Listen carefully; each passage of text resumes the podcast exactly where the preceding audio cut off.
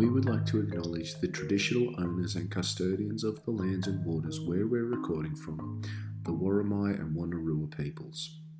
We acknowledge the Worimi and Wonnarua elders, both past and present. Oh, I love right. that. All right, we're ready to go?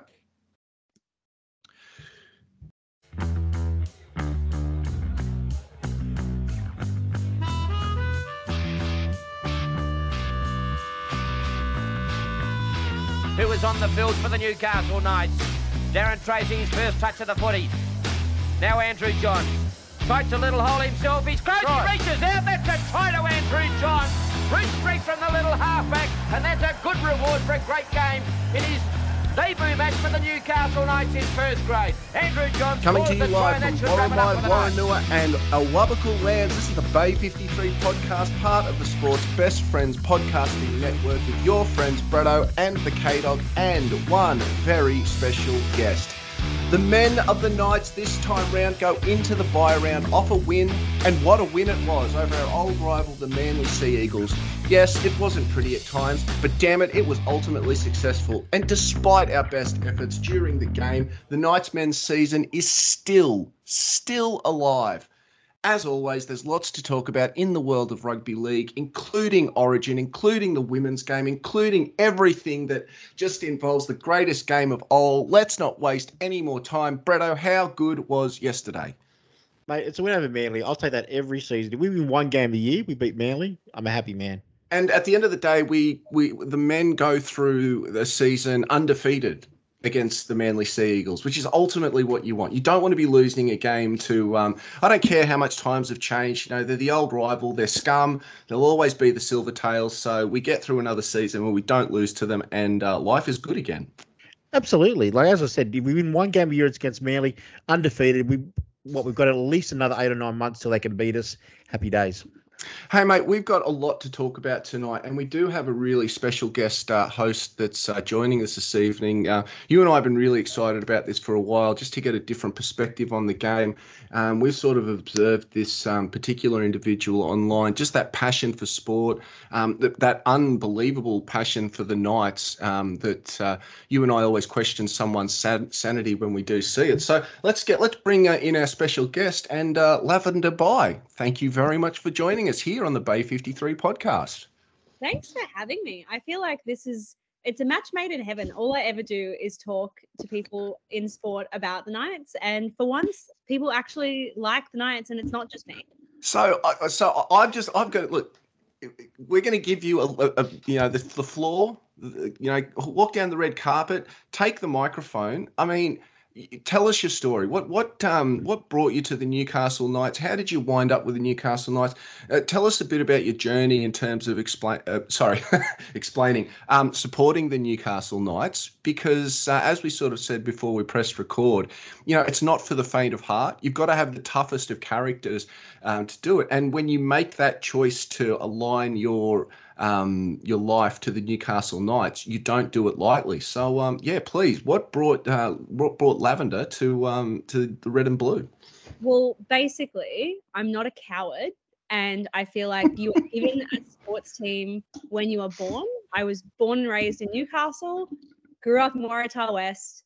My dad was a Knights fan. Granted, my uncle is a Manly fan, which I only found out recently that he is not a Knights fan. But yeah, born a Knights fan. And I was born in 98. So I was born in like the good, the good few years we had there where it was a really good time to be a Knights fan. And then thankfully, I actually left Newcastle in 2007, moved to South Australia for 10 years. So I sort of got the best of the best. And then when things started to go south, left and went to the other side of the country and then just got to live in blissful ignorance. I don't even think the NRL was broadcast in South Australia when I first moved there. And yeah, but I'm not a coward. So I'm not going to change teams. I am of the belief that you have a team, it is thrust upon you at birth, and you have to stick with it. And that does mean that every single one of my sports teams has disappointed me this year.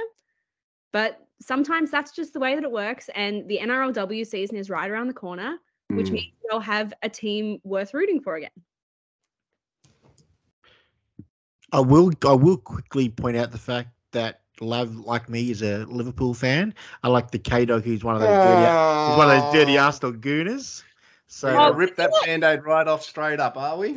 I feel like I need to say we did badly, yeah, but I but- would I would rather be a Liverpool fan this season than be an Arsenal fan. Yeah. hundred percent. So They, they were so cocky about six weeks ago. So cocky. granted, my my Instagram memory yesterday was uh, me at the pub having gone to the A League men's final straight into last year's Champions League final, where I was oh, six oh hours my. right at the pub at nine o'clock in the morning. So I don't know if I can talk because that was definitely me last season.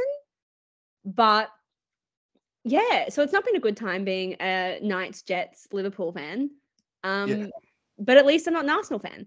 yeah, yeah. So, uh, so, so Bretto, I discussed this with Bretto over the weekend. He sort of said, um, "Now, you, you, do know, mate, that um, you know, L- Lav and I, we're both Liverpool fans, so you're going to cop it." And I said, "Look, you know, I'm, I'm very realistic about these things, and I do appreciate good friendship. And Bretto has been a good friend to me for for many years.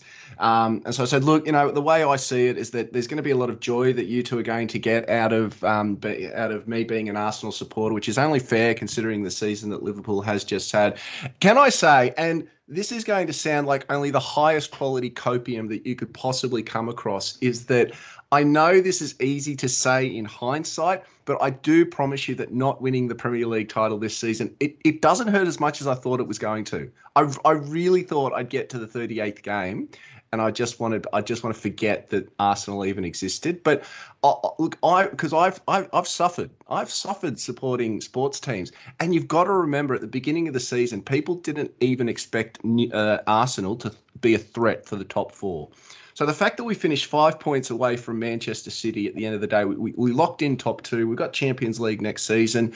We've improved we've improved three places every full season that um, that Mikel has taken. I'm I'm realistic about where the team is. Um, but oh yeah, oh, oh, three weeks ago I was I was not a happy camper. I was not a good person to be around. To be fair, that was like Liverpool came very close. Like, at one point, uh, it would have been maybe two weeks ago, a year ago. I was in the same boat. We were going to get, we were going to win everything. Yeah, yeah. And then it oh so quickly went so far downhill. And you think losing the Champions League is bad? Wait until you aren't in the Champions League the next year. I, I don't Yeah. I don't have to wait. I've been I've been enjoying that for the last six years. Oh, I just I, I will say I think losing the league to City doesn't hurt as much as if you lost it to United or Arsenal or Yeah. Chelsea. I think the fact that City are known cheats, it sort of does make it not quite as painful. I, I I- um, losing to City is like losing to the Roosters. Like it doesn't. yeah, you're right. Yeah, you're right. It doesn't count. It doesn't count. Can I ask you guys this? And this is a genuine question. I'm not, but, but if Manchester City didn't exist, a Liverpool winning five in a row? Yeah. No, no, I, I don't think so because I think that the hunger would have gone once we'd won a few in a row. Yeah. Okay. But, but I also think that this Liverpool team would be considered one of the greatest Premier League teams in the history of the sport. Um, but yeah, they're not. They're going to go down. Maybe if, if things don't improve, what we're going to win one Champions League or one of everything. You know, it doesn't really sort of make you one of the greatest, does it? That's true. It hurts me, but it's true. You know, Can and I- then because at the end of the day, like we got 97 points and didn't win the league, 97 points and didn't win the league, and then 92 points and didn't win the league. Like it, it's crazy. Because you you- uh, finished second behind Manchester City four four seasons out of five. Did you crack ninety in all four of those seasons? I know you did Uh, in the season that you won. You got Yeah, so 90. So we had a 97. We got lost by a point last year. We got over 90. Lost. I think we've cracked over 94 times for one win in three seconds. Yeah, okay. Yeah, right. Hey, Lav, I'll, I'll ask you this as well. I mean, the Knight story obviously speaks for itself. Were you, I mean, I'm going to assume, and I do apologise if I'm being too presumptuous, you were probably a bit young for the Craig Johnston hype. But again, is is Liverpool something that was handed down to you from your dad? No, my dad is actually. Uh, I think he, last time I heard him talk about my dad's not huge into the Premier League. Um, I think last time I heard him talk about it, he said he was a Spurs fan. Oh, Very left of field. Um, wow. Yeah, I got really into Liverpool because I used to live with a bunch of guys that were big into Liverpool. So I Had always grown up like my dad is Croatian. My dad played for the Jaffas for years, not in like NPL or anything, in like Yep. the the the dad league. Um, but yeah, grew up watching football, but I yeah I don't have the Premier League dad connection at all. I, uh, I, I, I loathe Tottenham Hotspur. Like, and it's it's actually not an Arsenal. Th- like, it probably was bred from that. But the thing that I really, really, um, I really struggle with with Tottenham is that they're, and I, I- I mean, who's a like who's the? T- there's a lot about. I can't think of a team in the NRL that's as useless as this as Spurs because at least most teams in the NRL appear to, you know, be relatively successful to the coverage that they get. But I always feel like everyone's talking up Spurs. I'm like, you haven't won, but they, they don't win anything. They won a they won a, a league cup what 15 years ago. That's been their biggest success. So I, li- I liken Spurs to Cronulla in the last 20 years. Oh, Cronulla- yeah. Cronulla have that one title, but they've been a top side now for so long, yes. and and they've got one one grand final appearance to show for it. Spurs are very Cronulla to me. I to me they're very Parra. Oh, Parra, Oh, yeah, yeah. Parra, yeah. always- Oh, yeah. always- you couldn't ever say that Spurs are a bad team. Yeah. But they've got a fair amount of investment. They've Yeah. got a fair amount of decent players, but Yeah. they never do anything. And a big fan base. Yeah, good big fan base. Yeah, Everything Yeah. everything across the board is good. Yeah. But they always manage and, to and they're, they're never a threat. There- At no stage do you ever like that Champions League final against Spurs. There was no way I ever thought we couldn't win. It was just Spurs. There was no way. Oh, I was it- I was sweating a little that. bit, Bretto. Yeah, because, you know, but there was just it was just we were never going to lose because it was just Spurs. Like it's What are your thoughts on them wanting Ange Postecoglou? No, I, I love I love Ange. So I love Ange too much. I just I, I want to keep loving Ange, and if he goes to Spurs, I cannot bring myself to to love Ange anymore. So No. that it makes sense for Ange to go to. I know. I, I think I think Ange needs a bottom of the table. yeah, I Premier think he League needs a smaller first. club. Yeah, he- either needs to go. I, I, I, if you went to Spurs and if you went to Spurs and failed, I think that then sends him back down the ladder considerably. I think he either needs to get a team that is like he as much as it would pain me, he either needs to go to like Everton and take Yeah. them from the brink of Ooh. relegation. Yeah, Everton, Everton's a good side. You know, plenty of money backing them. Yeah, Ever- Or yeah, Everton. the only but the only club that makes sense, he's been a Liverpool boy his whole life. Yep. He needs to take over from Jurgen Klopp. That is what I want. but, but, but the kind of discussed this over the time. I just let's see. My problem is that I, I'm the same. I love Ange, and if you failed at Liverpool, I would no longer love Ange. So I sort of wanted to stay away from our club.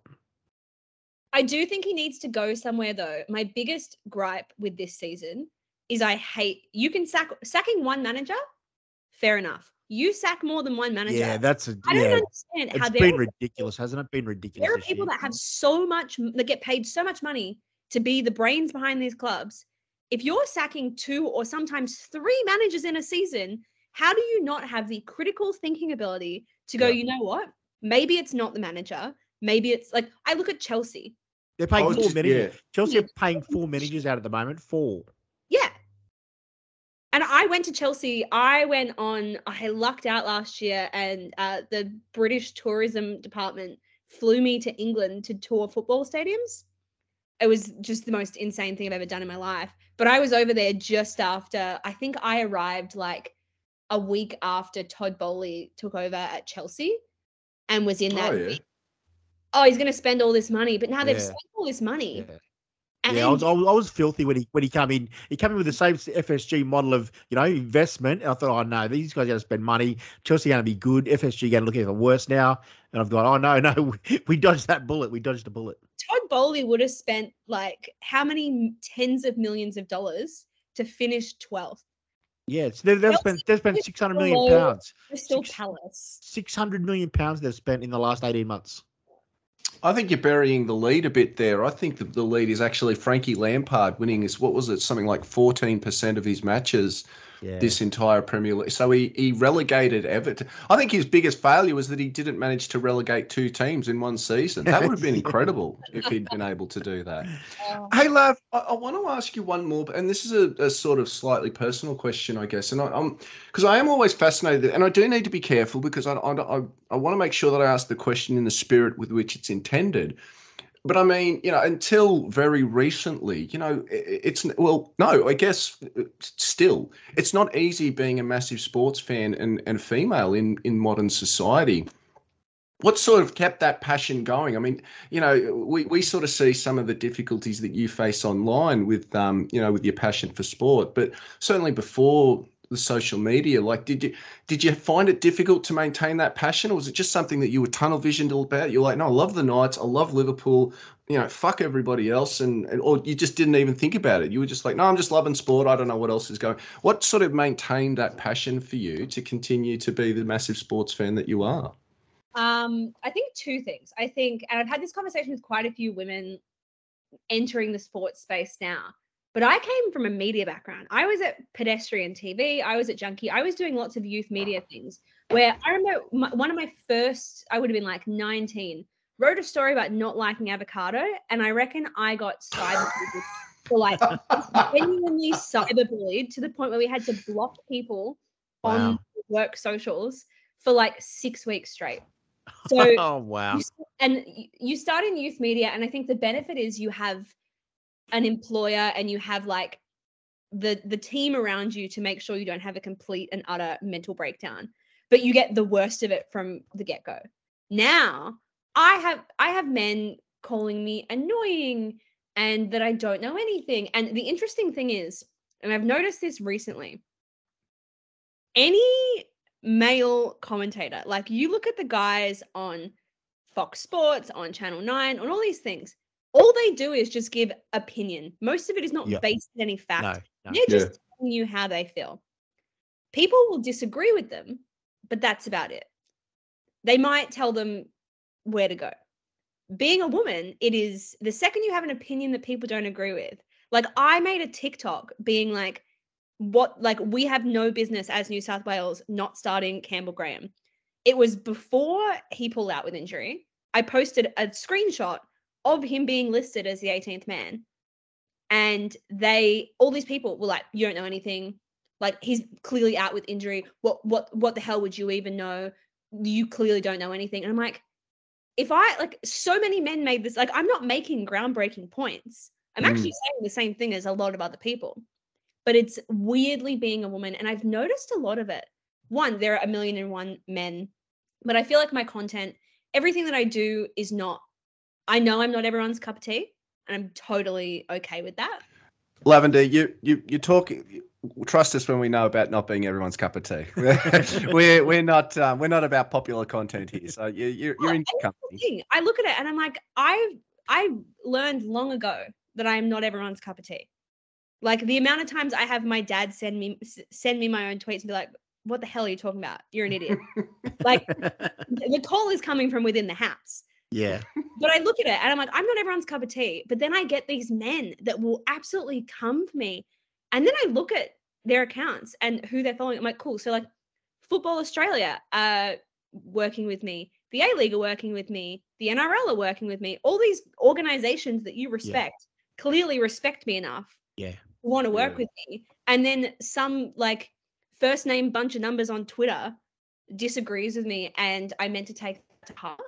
And I get it. Like if you say something that's genuinely constructive, I take it on board. But it's like realistically, all the people that don't like what I'm doing aren't the people I'm like my big thing is like I hate gatekeeping in sport because Yeah. growing up and I've spoken to lots of women about this, particularly in rugby league. No, no, hang on. Sorry. Uh, pretend like I'm an idiot. We probably don't have to. Pre- gatekeeping. What do you mean when you talk about gatekeeping? Just be, it's that whole mentality of like you know how people are like you can't wear a band shirt if you don't if you can't name 10 of their songs Yeah. yeah. Oh, so- okay. Yeah, I know what you're talking about. Yeah. you can't get in on it which i hate in sport because like that mentality and that like it's a boys club and you're not part of it keeps so many people out of it and Yeah. stopped me from talking about sport for a long time and you see it a lot i think the big one at the moment is everyone's like that with formula one now that drive to survive is out Yep.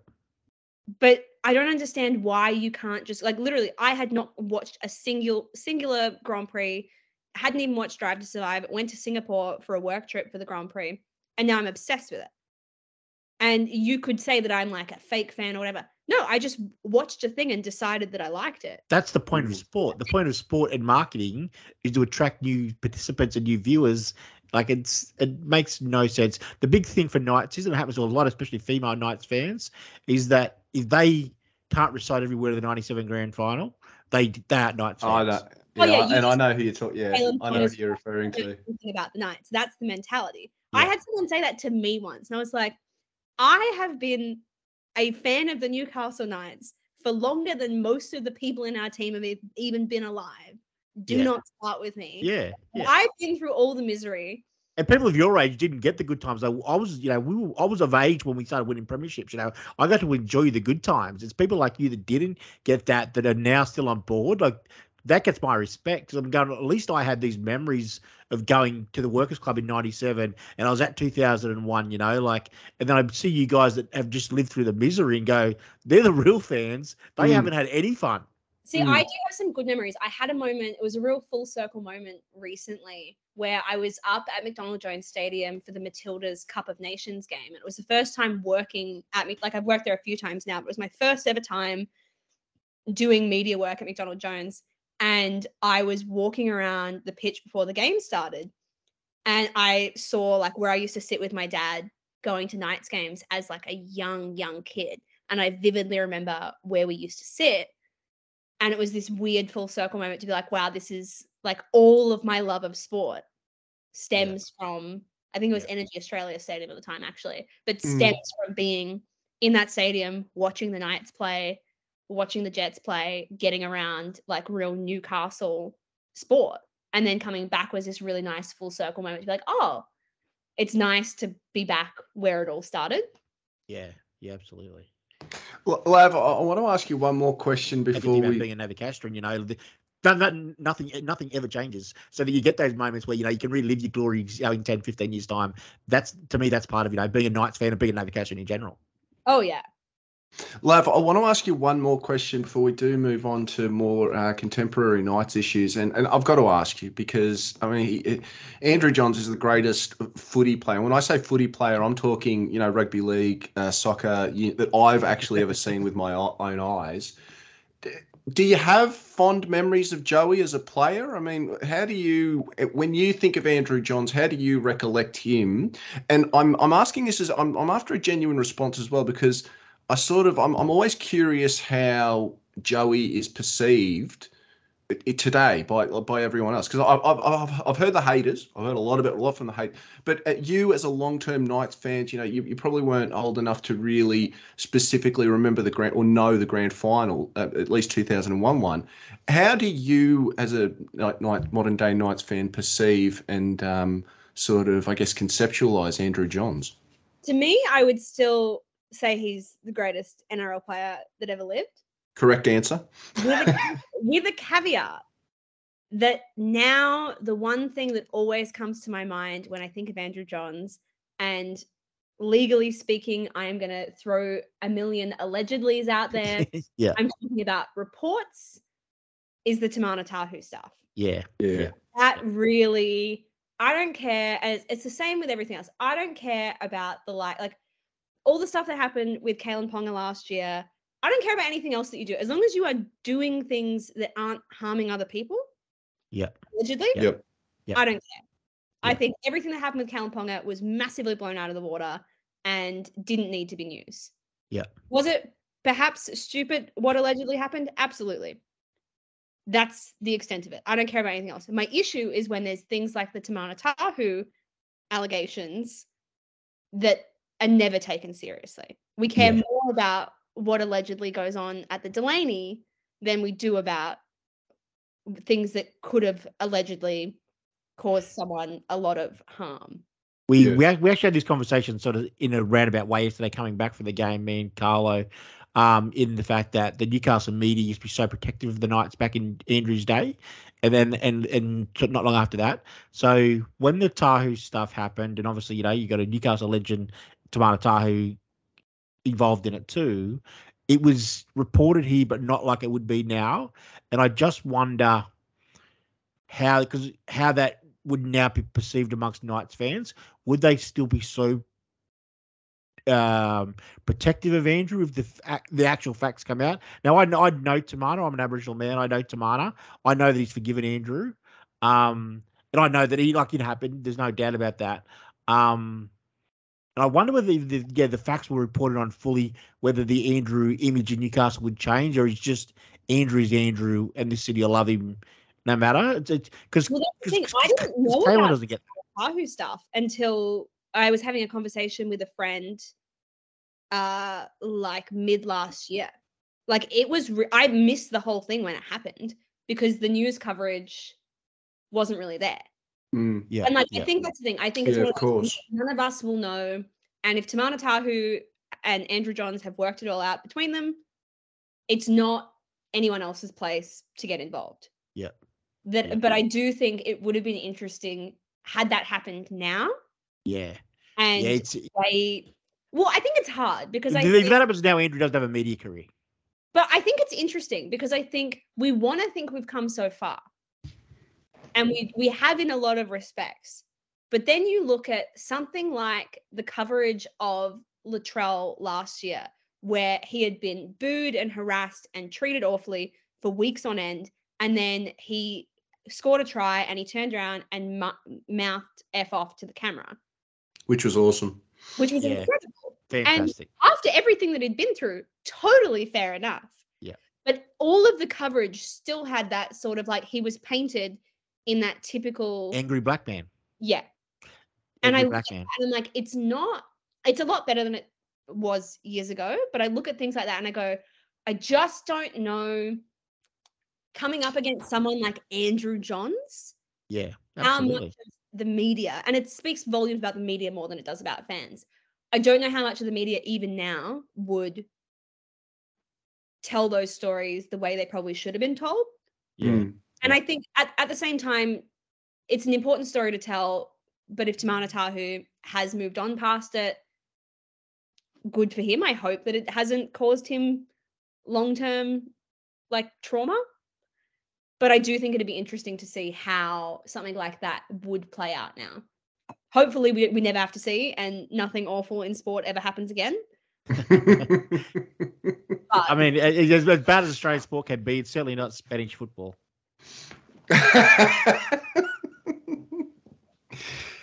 hey, um, we should probably talk about the, the game yesterday because, I, and don't and don't get me wrong, I could um I, I could talk about your love of sport and your your your backstory that led to yesterday, you know, all night eleven. But obviously, we've got other things that we need to, and it's, you know, we, we've got busy days tomorrow.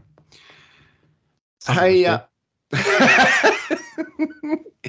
uh, the Knights got up 28 to 18 against uh, a somewhat undermanned uh, Manly Sea Eagles at McDonald Jones Stadium uh, in, in our round 13 clash. We go into the bye round with five wins under our belt and a draw. Uh, I, I opened the floor straight up. Were was anybody really ever confident about this game yesterday? What what was your sort of feelings going into the game? Because I was I was high on us going into the Titans game. I was nervous as all get out going into yesterday's game for for a couple of reasons. One was that we had all of our good players, and two, Manly had none of their good players. And three, history just says that spells disaster when it comes to the Newcastle Knights. So I was very, very nervous leading into yesterday's kickoff. It actually I actually. was very oh sorry, you go. Uh, yeah, you keep going, off. You go. I was very confident because I always go in. I did message about uh just before the Corey stuff happened in the Souths game. I messaged my footy tipping group chat and said, It's been nice knowing you. I'm having a perfect week this week. and I was very quickly proven wrong. But I went into this game being like, absolutely, we are winning it. And then about five minutes in, I was Yeah. like, oh my God, we're going to lose. And what an embarrassing loss at home to this Manly team. Mm. Yeah. And then actually- It, got it played out the exact opposite the way I thought it would. So going into the game, and I and I, and I said this during the game yesterday to to, to Carlo. Manly every year when they're without their Origin players or have a miracle win. They did it last year against Canberra. Canberra had all the ball at home. Manly weren't in the game, and they just scrapped out two dodgy tries and won the game. And I thought coming into this game, one of two things would happen. We would either be playing well and click and we'll win comfortably, or we'll hand the game to Manly and they'll gleefully take it. And in the first half, that's exactly how it looked like it was going to going to play out. Yeah, I feel like that's it, it. It wasn't looking. It was looking like they were going to just absolutely take us for a ride. But I do Mm. want to say, I want to know what the hell is going on that Bradman Best always like. If we if we scored even half the amount of tries that that man has come close to this year, we would be winning the competition. So we, we were saying Oh, after a, we were saying after his first put, uh, the man needs to move over to NFL because he'd make a great running back, and you don't need to worry about putting the ball down. You just got to get into the end zone because Brady can smell the try line. He knows how to get there. But you just get the impression with him that early on in his career, or, or Brett, I'll, I won't step on your to- toes too much. You sort of um, got the um, got the good theory on it, but you do get the feeling that scoring, like putting the ball now, has gotten into his head a little bit. Yeah, so I, I think because he was he was like this tremendous athlete from four years old. So as a young young kid, he must have been scoring ten tries a week. So he's so putting the ball over the line has never been an issue for him. The issue for Bradman is until probably he was 15, 16 years old, when he was in the end goal, no one was touching him because they're all 15 meters behind him trying to catch up. so he so he never actually had this situation where he has people hanging on to him while he's trying to put it down. And you're right, it's got into his head now where he had a couple taken off him that you know that should have been tries. That I think he he really tucks the ball tight so that doesn't happen. But then that sort of means he stands upright, and teams now just put their arms on the ball, knowing that once he hits the ground, they're underneath him. Yeah. I do think it's interesting though. I just remembered because Manly were the team that we had that draw against. What that, yeah, that, yeah. The Brad, Yeah. the Bradman one against Manly the first time cost us the game. he's been robbed of tries in Yeah, both of our games. Yeah, Manly. yeah, Yeah. Yeah. There's something in that. I'm I'm I'm not a conspiracy theorist. No, we are. I Oh, you're a, you're a Liverpool fan, of course. You're a conspiracy theorist. Hey, um, 13 minutes into the game, I mean, I don't think we'd been, we hadn't been playing particularly badly before the intercept try, but from where we were sort of sitting in Bay 53, because, um, because Lav, where we sit, like we're behind the Knights um, players bench. So we're about 13 rows. behind. So we, we spent a solid majority of the game watching Jacob Saifiti just cycling away on the bike. Um, but, um, so the the view or the, the feeling that we were sort of getting was that look we're there we're thereabouts. It, the boys just aren't clicking at the moment. But it was the intercept try that you sort of thought yeah it's going to be one of those afternoons. Because up until that point manly didn't really like they looked like they just didn't look like they were offering much at all. Are we talking about the, the Garrick one? I yeah just- yeah yeah. Oh, that just it hurt. It hurt me so much because that was the moment that all of the life drained out of me, and I was like, "This is it." and nobody, nobody looks more like Reuben Garrick. I reckon if you went on to Chat GPT and typed in "Show me what a person from Manly looks like," it's Reuben Garrick. manly person I have ever seen. Like he just looks like he I don't even know if he's from Manly, he has more manly energy than anyone I've ever seen in my life. Mm. So every time I see him play, it just I hate it. I hate him. Uh, no offense to don't know him personally, but I hate him. no And sport because- isn't about sport is about i- i- is about that gut instinct and you, you know you hate George- you love what you George love you Junior, hate what you hate He's St George Junior, so he probably grew up on the south coast Wollongong way, so he's got that sort of same vibe.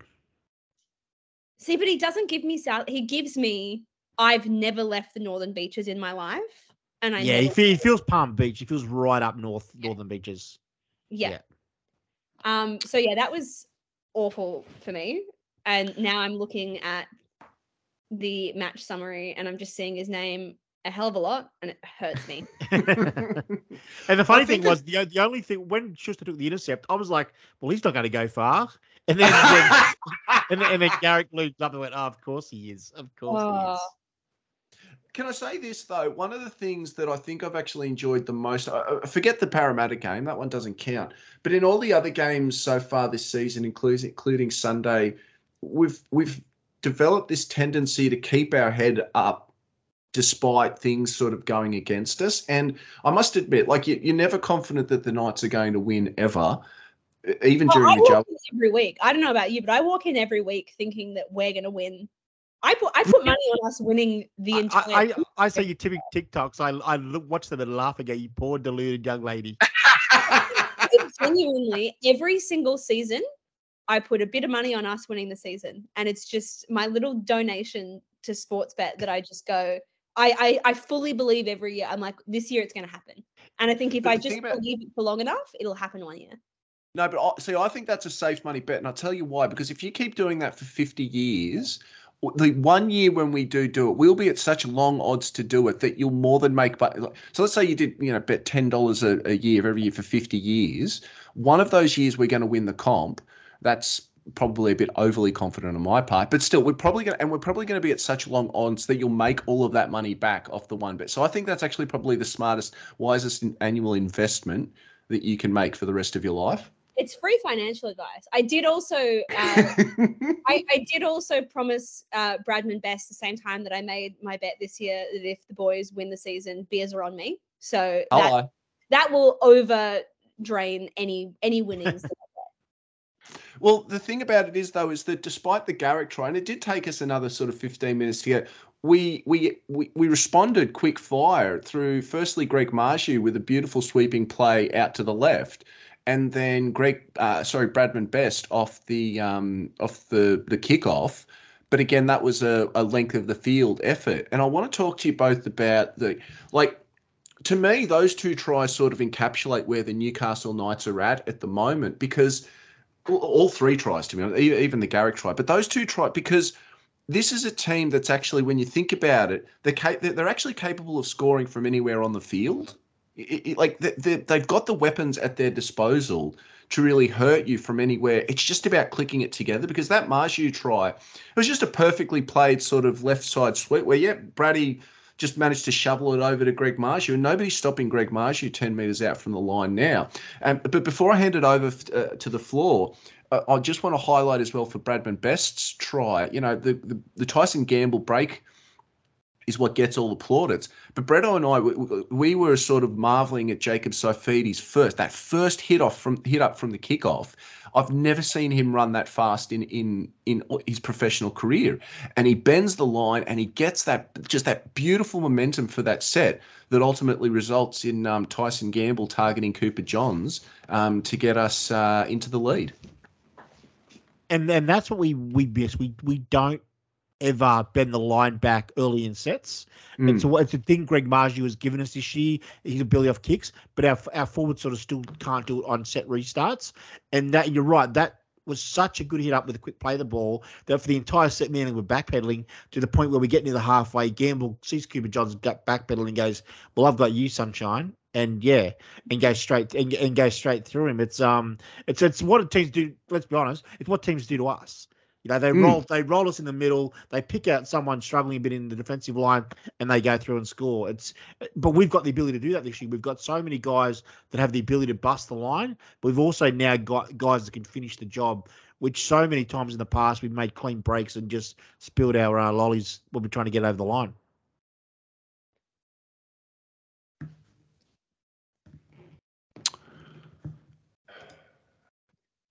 It's a shame that we couldn't finish the half, though.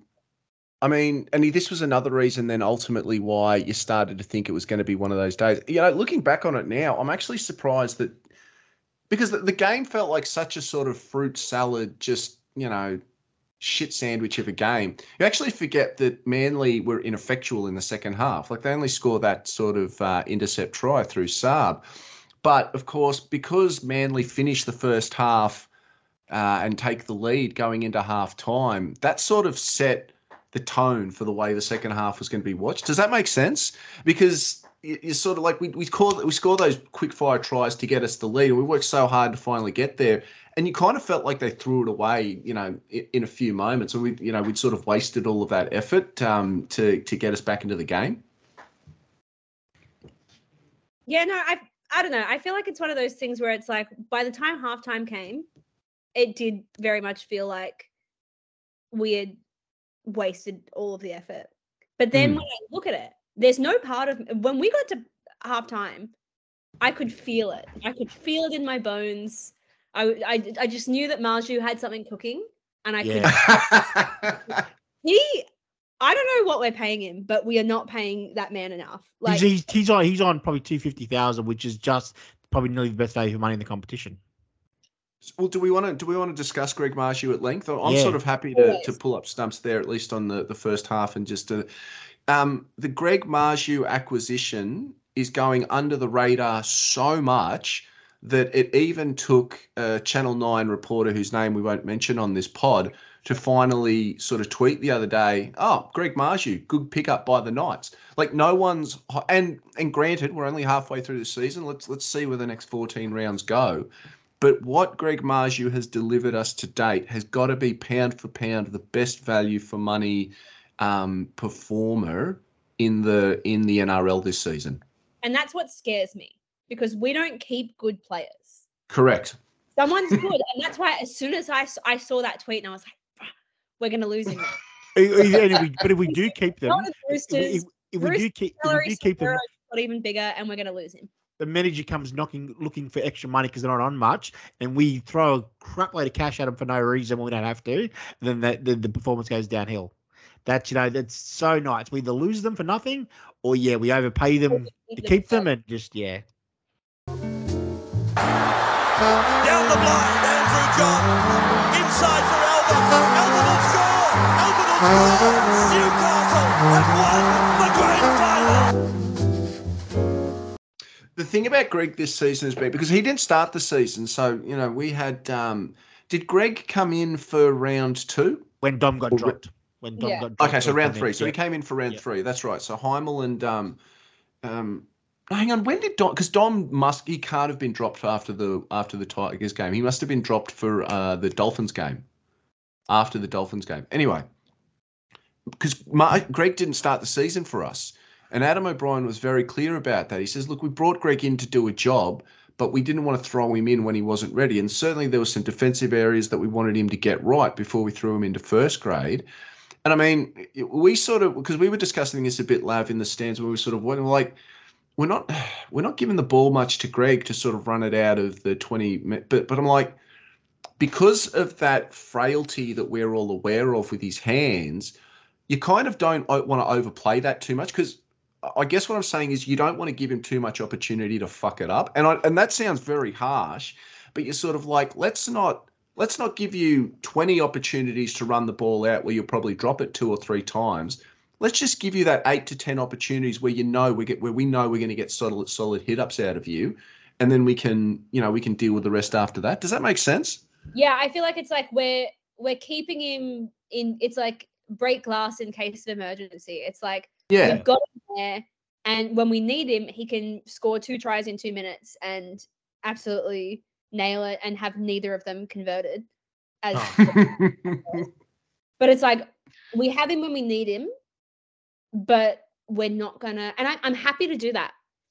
I'm more than happy to have him be our secret weapon that nobody knows about because I'm Mm. worried that we're going to lose him.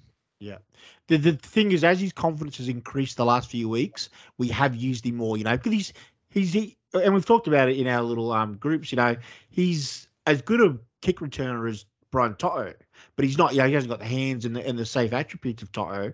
But he can he can run the ball back and bust tackles as good as Brian can. But we never. You're right. We never used that because we were never confident that he wouldn't drop it two or three times doing that. But I think over the last few weeks, as he's scoring tries and the confidence has raised, we've now we now give him those opportunities. And I and yesterday was really noticeable that he was really keen to get in and have a second and third tackle hit up, which obviously has come from the coaching staff because he was going out of his way to get into position for those hit ups, which is ideal. That's you, you know your big fast winger on that third tackle is a great hit up because generally you've sort of got the defense backpedaling by that stage, but. If we can keep that going and but not overuse him because if we overuse him, he makes a few errors. The confidence goes down. We're back to square one. But if we just keep letting that confidence build as the season goes on, by next year, you know, we could be really cooking with something. I do. I think that's the thing. I think we've got to keep his confidence because as much as I love Knights fans, there, oh. are, Oh. there are a lot of them that love Yeah. to throw like Yeah. What's hurting Kalyn Ponga's head more, the head knocks or being told that he's not worth his salary? That's the question. It's funny you should. Yeah, it's actually funny you should mention Kalyn Lav for for a couple of reasons. One is that I've actually realised this is probably the the latest, not only into one of our podcast episodes, but certainly into an, our analysis of a game. We haven't spoken about Kalyn, and I I actually think that's a good thing. Like I think that's uh that's. Well, can I say this about Andrew Johns? You know, it- it- the criticism of the Knights 20 years ago was always that we were a one man team, that Joey did everything. And yet we've come full circle 20 years later where the criticism is that our best player doesn't do everything. So I think it's a good thing that we haven't spoken about Kalyn that much. But I mean, you know, he's he's our, our highest paid player. He's our, our highest profile star.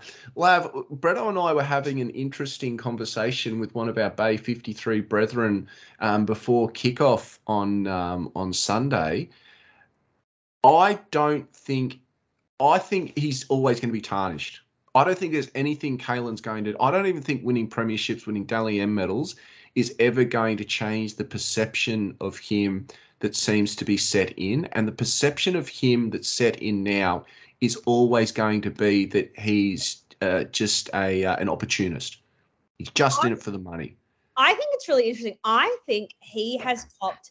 When I look at what he's done in the grand scheme of rugby league players, he has not like he does not deserve the bad rap that he gets. I think everyone clings to the few like one head knocks sucks, but like not like there's not a hell of a lot. At some point, I go, does he just have a magnet in his head because somehow it's and it pains me because I'm like, he there's nothing he can do. It just it's just bad. Like I would love to see the stats of how many minutes he plays without getting knocked in the head versus other players. Because it surely has to be totally higher than everyone else's chances of getting hit in the head at this point. But I think I think his biggest downfall is I don't think he should have been club captain. And that's not to say I don't like him, but I Mhm. don't think it's that whole thing where it's like the higher up you go in your career, you could kind of get forced into management roles.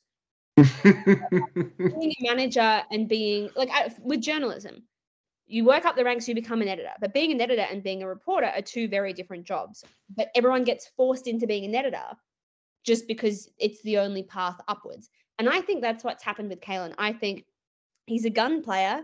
I think he's been forced into captaincy when he wasn't really ready for it. I don't think he really wanted it. And now he's being held to this high standard that everyone expects him to be the he's the captain of the club. And I think now, especially with everything that is going on with him, I think it's putting all this pressure on him being the captain and the highest paid player that he just doesn't need. I think if he could sort of take that back seat and not have all that pressure on him, maybe he could recover and he could be a part of the team without being constantly ripped to shreds in the media by fans, by everyone for every I wouldn't even I don't even want to say wrong step. Like I look at all of the stuff that he gets pulled up for. And I don't really think in the grand scheme of NRL he's fucked up that badly. yeah, He's that's what I think. held under a microscope when in reality he's a what 25 year old man that lives in Newcastle. The the thing Not- that shows that perfectly, but is the fact that his family loving him and wanting him to get everything he can get is held against him. And I do I do wonder like I look and I've heard a lot of stories and I don't want to speak out of line because I don't know his dad. I haven't seen his contract. I don't know any of that. But I have heard a lot of stories that people get fed up with his dad really fighting for what he thinks he deserves. Because Yeah. the, the the problem the problem with Kalyn is his dad is his manager. So Which is a people just- terrible idea. Yeah, that's, that's that's right, and that's that's the problem.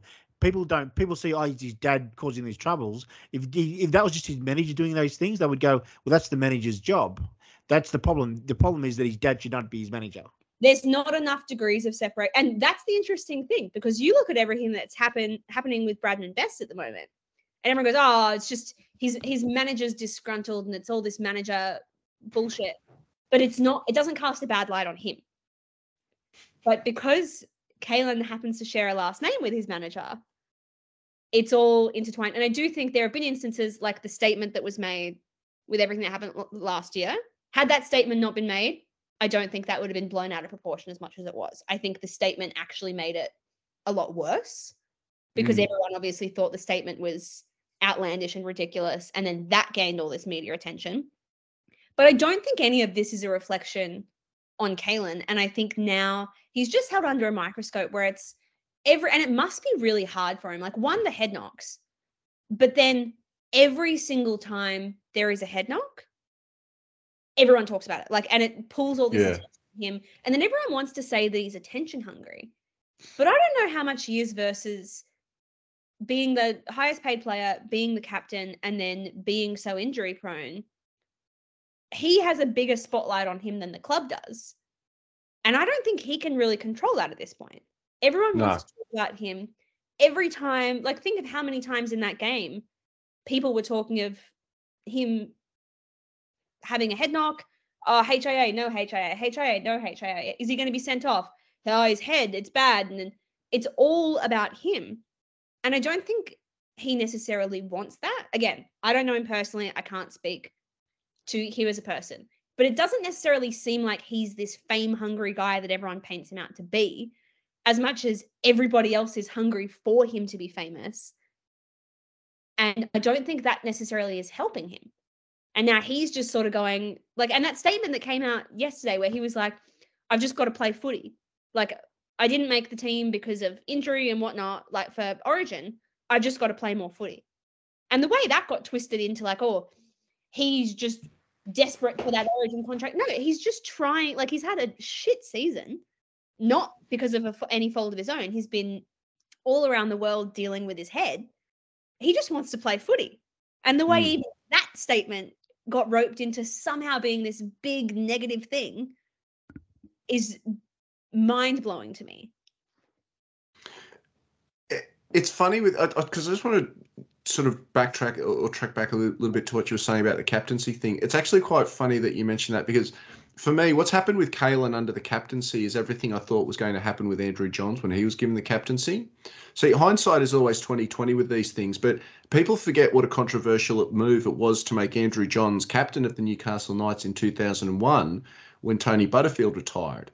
And all of the reasons that everyone at the time pointed out why it was a bad idea to make Andrew Johns captain, it's almost come to fruition a little bit with with Kalyn in terms of well, yeah, it, it did add that extra pressure to pressure to him that he didn't really need. You know, maybe it did start to detract a little bit from his game, and it's probably made it harder for him to perform at his best um, because it's it's just created that extra pressure on him to be a type of player that maybe he just doesn't need to be at the moment. And I just don't think, and I would be happy for Kalyn Ponga to correct me if I'm wrong. I think Kalyn Ponga, Come on the show and correct her, uh, Kayla. I think Kalyn Ponga could be if he can stop getting concussed every second week. I think Kalyn Ponga could be one of the greats of the game. He's a really good player. But I don't think he needs to I don't think his legacy needs to be that he's the captain. Yeah. If he just focused on being like there are some people like Cam Murray, Cam Murray bleeds captain energy. That man was destined to be the captain and he does a damn good job of it. And and Latrell and oh. Latrell's the opposite, and that's right. Latrell doesn't have that energy. That's the Cam Murray energy. I agree there. Yeah, Hey- whereas Latrell is going to go down in Rabbitoh's history as being Yeah. an absolute gun player. Yeah, yeah. He doesn't need to be captain. Yeah. And they're different skills. And I feel like the Rabbitohs do it really well, where Cam Murray got captain really quite young, but he has that captain energy. There are only a few people in each team that have that energy. And I think that's the thing, even when you look at the Jack de Belin stuff, where you look at their leadership group and you go, granted, the Dragons don't have a hell of a lot to work with, but there are a few people that embody what a captain should be. And when you get it right, it works. You look at the Rabbitohs, and I think the Rabbitohs have absolutely nailed it. And it Mm. works. It works week in, week out. They have their system, they have their senior leadership team, they know what they're doing because all of those people are not just the best and highest play- paid players, they are the people that best embody what it takes to be a leader. And I think that really benefits them and is why they are so consistent and why they have such a good club culture. The, the pushback I will give is that the Knights try to do that with Jayden Brailey. So when Brails and Kalyn were given joint captaincy, the idea was that Brails was going to be the captain because he's your Cam Murray. He's your work, he's your worker, he's your guy that the, the, team will follow. And Kalyn is not that. The problem for the Knights have been the fact they had they, they've had no one else. There's no one else in that team to me screams captain other than Brails. So, and Brails has missed basically two full seasons in the last three years. So Kalyn sort of still then had to be given the job when I don't think the club actually want him to be the on-field captain. They they want Jayden Brailey to be the captain, but Brailey hasn't played. And to me, the problem has been that no one else in that squad has stepped up and said, "Look, I can be the captain." They've they've tried Daniel Saifiti, and he's a great forward leader, but he's not a team leader. You've Mm, got Jackson Hastings now, who to me is too new to the club. You can't give a guy to the captaincy, you know, at that stage of your thing. I, I just think that there's been a real dearth in, in the club of leaders, and it's gotten to the point where it's just gone to Kalyn because Kalyn's Kalyn. And you're Yeah. right, that that's not the right reason, but that's just how it's played out. So I think out- that, out yeah, necessity, yeah, which I you know, I agree. I think Jackson Hastings has huge leadership potential if he sticks around. Like he's you can't give it to him this Mm. early, but I do think he has that real leadership potential. Yeah. But The then- only other name I yeah, go. sorry, Lav. I was going to say the only other name I'd throw in the mix is Tyson Frizell because he has captained um, the the team. But I think I think the area with is like you know this is only his third season with the club. They don't know what we still don't know where he's going to be next year. So there's even those outside sort of complicating factors in they're, they're, terms of they're trying what- to they're, they're trying to find long term. They're trying to find a guy in the Yeah, mid twenties. yeah. You know that that's that's where they're at. They want their Cam Murray and and Fraser and I, I think Fraser's probably the best leader at the club at the moment. But he's yeah, you're right. He, he might not even be here next year. And I think that's the thing is I think we're looking for our Cam Murray. And I love I love our team. I'm not sure we have a Cam Murray. yeah, we don't have a Cam Murray, And like there are other We, we do we do, but he's not ready yet. Matt Matt Croker. Matt Croker. Yeah, but I don't know if I would put him he's Matt, the Matt Croker's been captain of, of that club at every grade he's played and been player of the year as captain. Yeah, I, I, I see it, but I still don't know if I'd put him in. He's not there yet. He's, he's, he's Oh, three- yeah, not yet. No, he's definitely three. He's three years away. He's three years Yeah. away. But he, to me, to me, the the, the, the choice was Sione three or four years ago. Sione was going to be the captain for ten years, and then we've had no one. And I think the next one of that uh, ilk is Matt Croker. Yeah, no, I agree there. Let's look at the second half of yesterday's game because um, we've still got a lot of action that we sort of need to talk about there. And like I said, we're 14-10 down at half time. Uh, we come back from the we come back from the break, and um, it was just Marzhew time in those opening uh, 10 minutes. He um, he scores, yeah, he scores off the sort of Kalyn Ponga bucket pass where it sort of looked a little bit like Jason Saab might have gotten his hands uh, on the ball.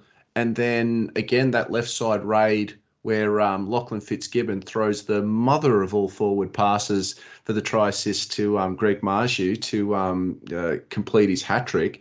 Um, you've been saying it all season, though. The Knights are a second half team.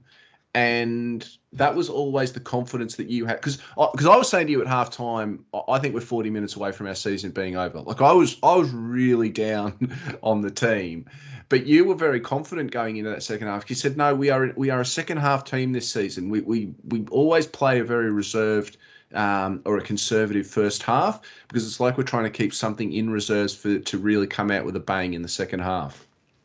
Yeah, so I think our big advantage is that our we don't lose much when our bench comes on in terms of the middle forwards. So we mm-hmm. have the so we have the ability that we can hold the opposition's best forwards early and get into that halftime break that coming out in the first part of the second half when the benches are playing, we can really put the foot down. And we've done it at home. You know, we blew the Warriors away at home, we blew the Canberra away at home, blew the Titans away at home, all straight after halftime because we don't lose anything in the middle in those periods. So I think the game plan is very clearly this year that if we can get in to halftime a try either way, we can really, really put the foot on the throat early in the second half. And I, and I was confident we'd do that. I was my my issue was that Manly are a real scrappy team. Could you know could they keep frustrating us? But I, I knew once we if we sort of got the first one, we would get several.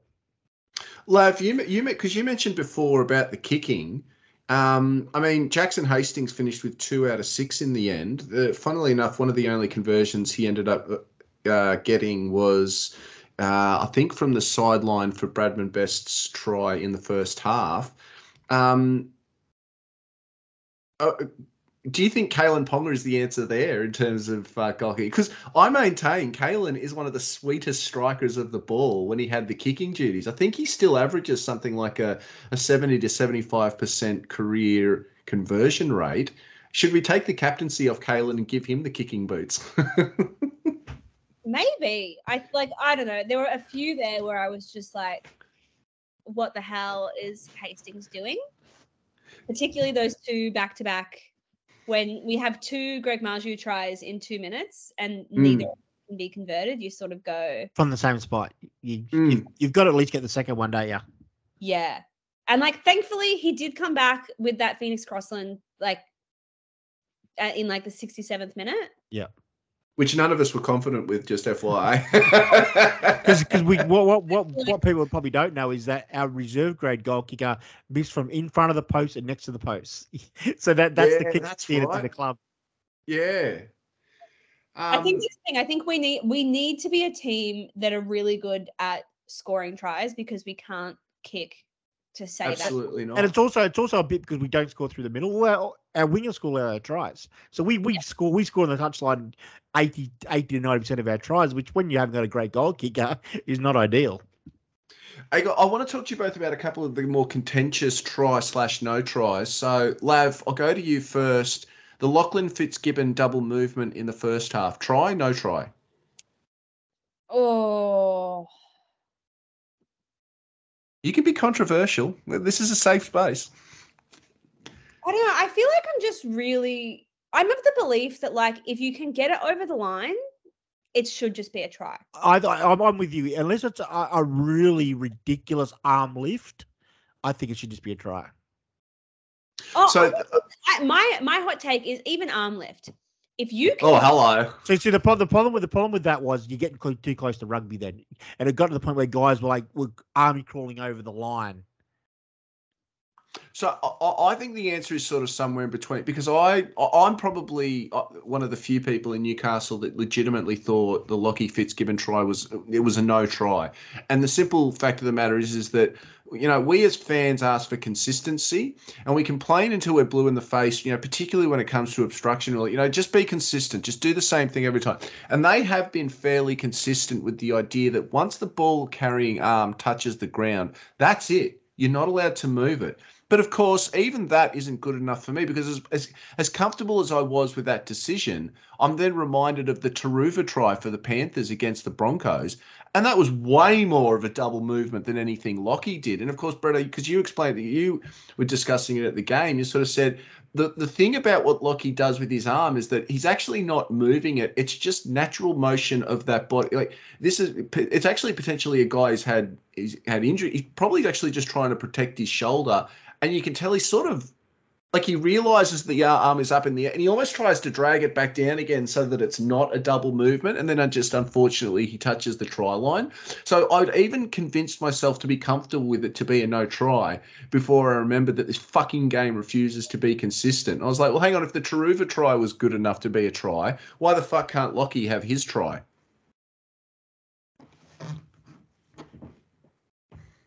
I feel like that's the thing though. I feel like I this is where you've lost me because I don't want consistency. I want it to be one rule for everyone else and a different. you want chaos because I, don't- I just look at. I think my stance on the like the extra movement thing is like there's very clearly a. I feel like once you hit the ground, it should be like in netball. One foot has to stay on the ground. You can move the other one as far as you possibly. Once you hit the ground, Te- Teams will be recruiting basketball players. as long as you're sort of as long as like one limb is where you hit the ground Oh, you should be able to if you I I am here for it. I am here for it. like i'm sorry that is the genetic advantage of being a campbell graham if you're yeah eight feet tall and you can stretch that arm halfway down the field good for you Campbell Graham and Shaun Lane. Campbell Campbell Graham and Shaun Lane will be, will be worth a million dollars under those rules. As they Look, should be. look- This is why I- I should be. I should take Peter V'landys' job. Oh, Oh, absolutely. we, we, Oh, we we'd don't deny that. for We don't deny that. Yeah, don't worry. You've got you've got very very loud supporters here. Look, okay, if the if we can't find consensus on the Lockie Fitzgibbon try, well, what about the Phoenix Crossland try? Try or no try? Correctly called, incorrectly called. The one where he saved the day. Yeah. Um. Oh, if it was anyone else, I'd say no try.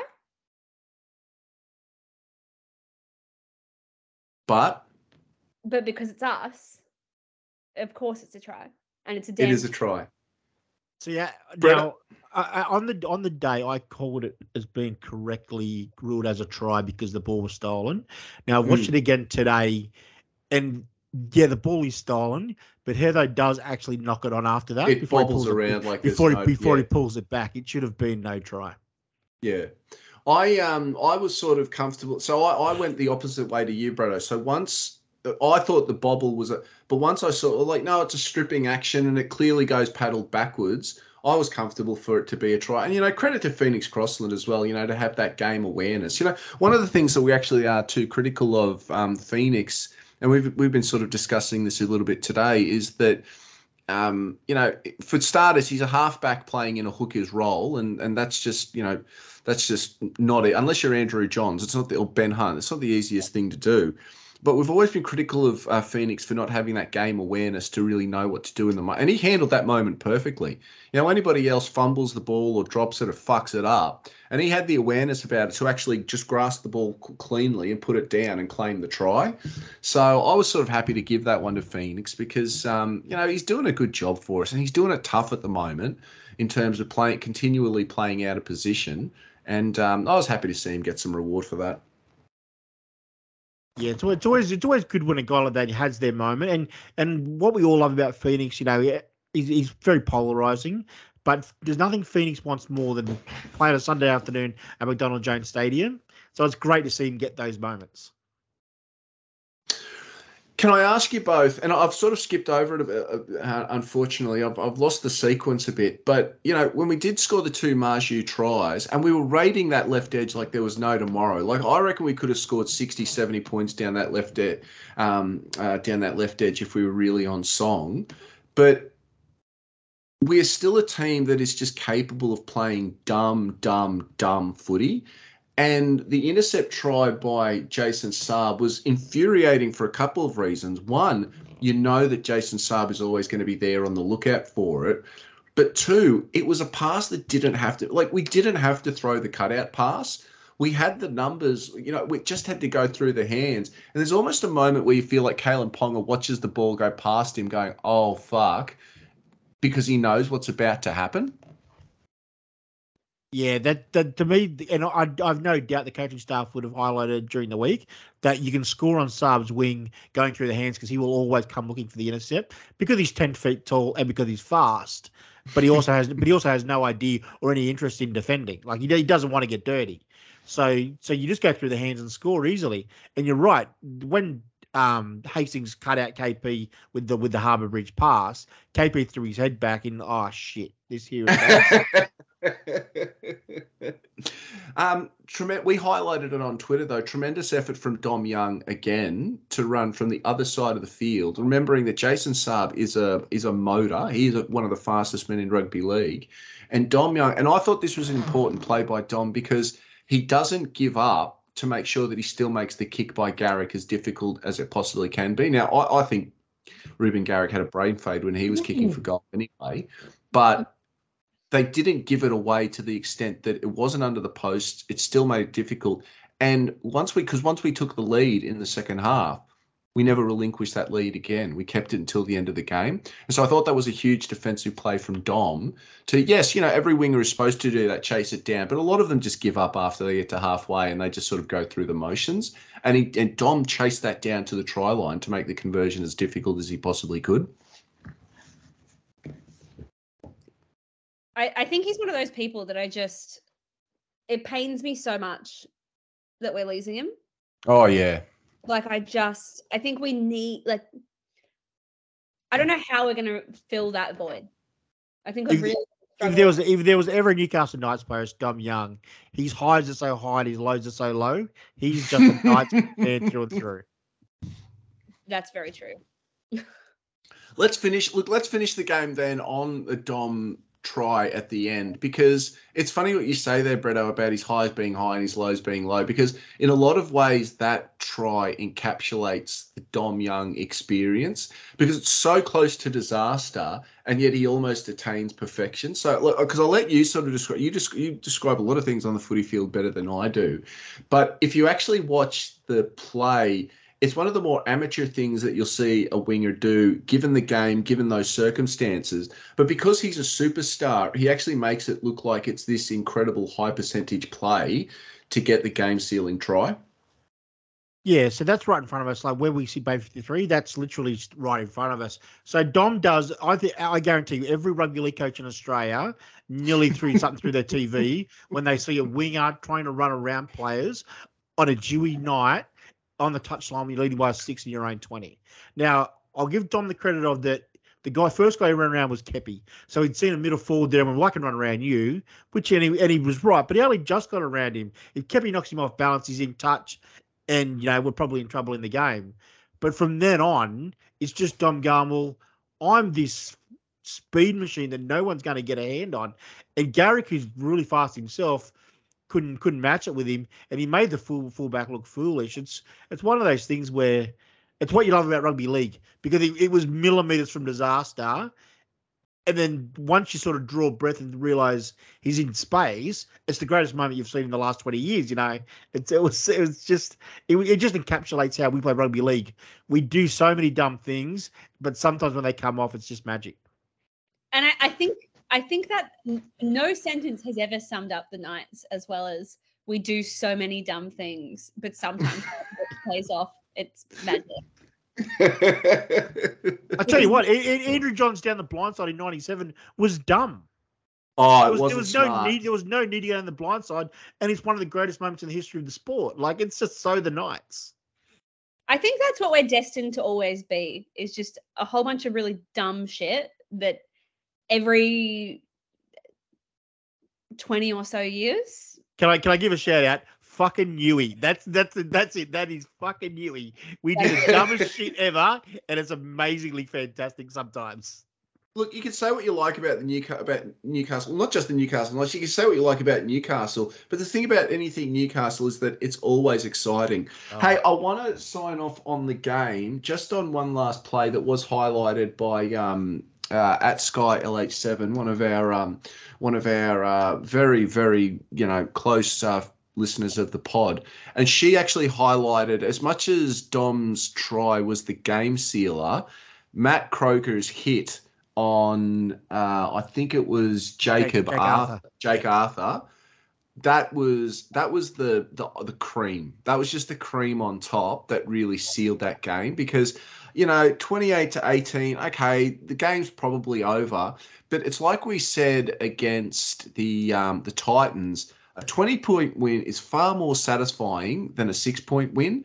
And it was the same thing here with Burnley. You know, a um, a ten point win over your arch rivals, where we've outscored them six tries to three, is far more satisfying than a you know a twenty eight to twenty four win that didn't really probably might not have reflected the game. And the way Croaks just absolutely annihilates Arthur at the end there to close it out and um, just put that cherry on top, as it were.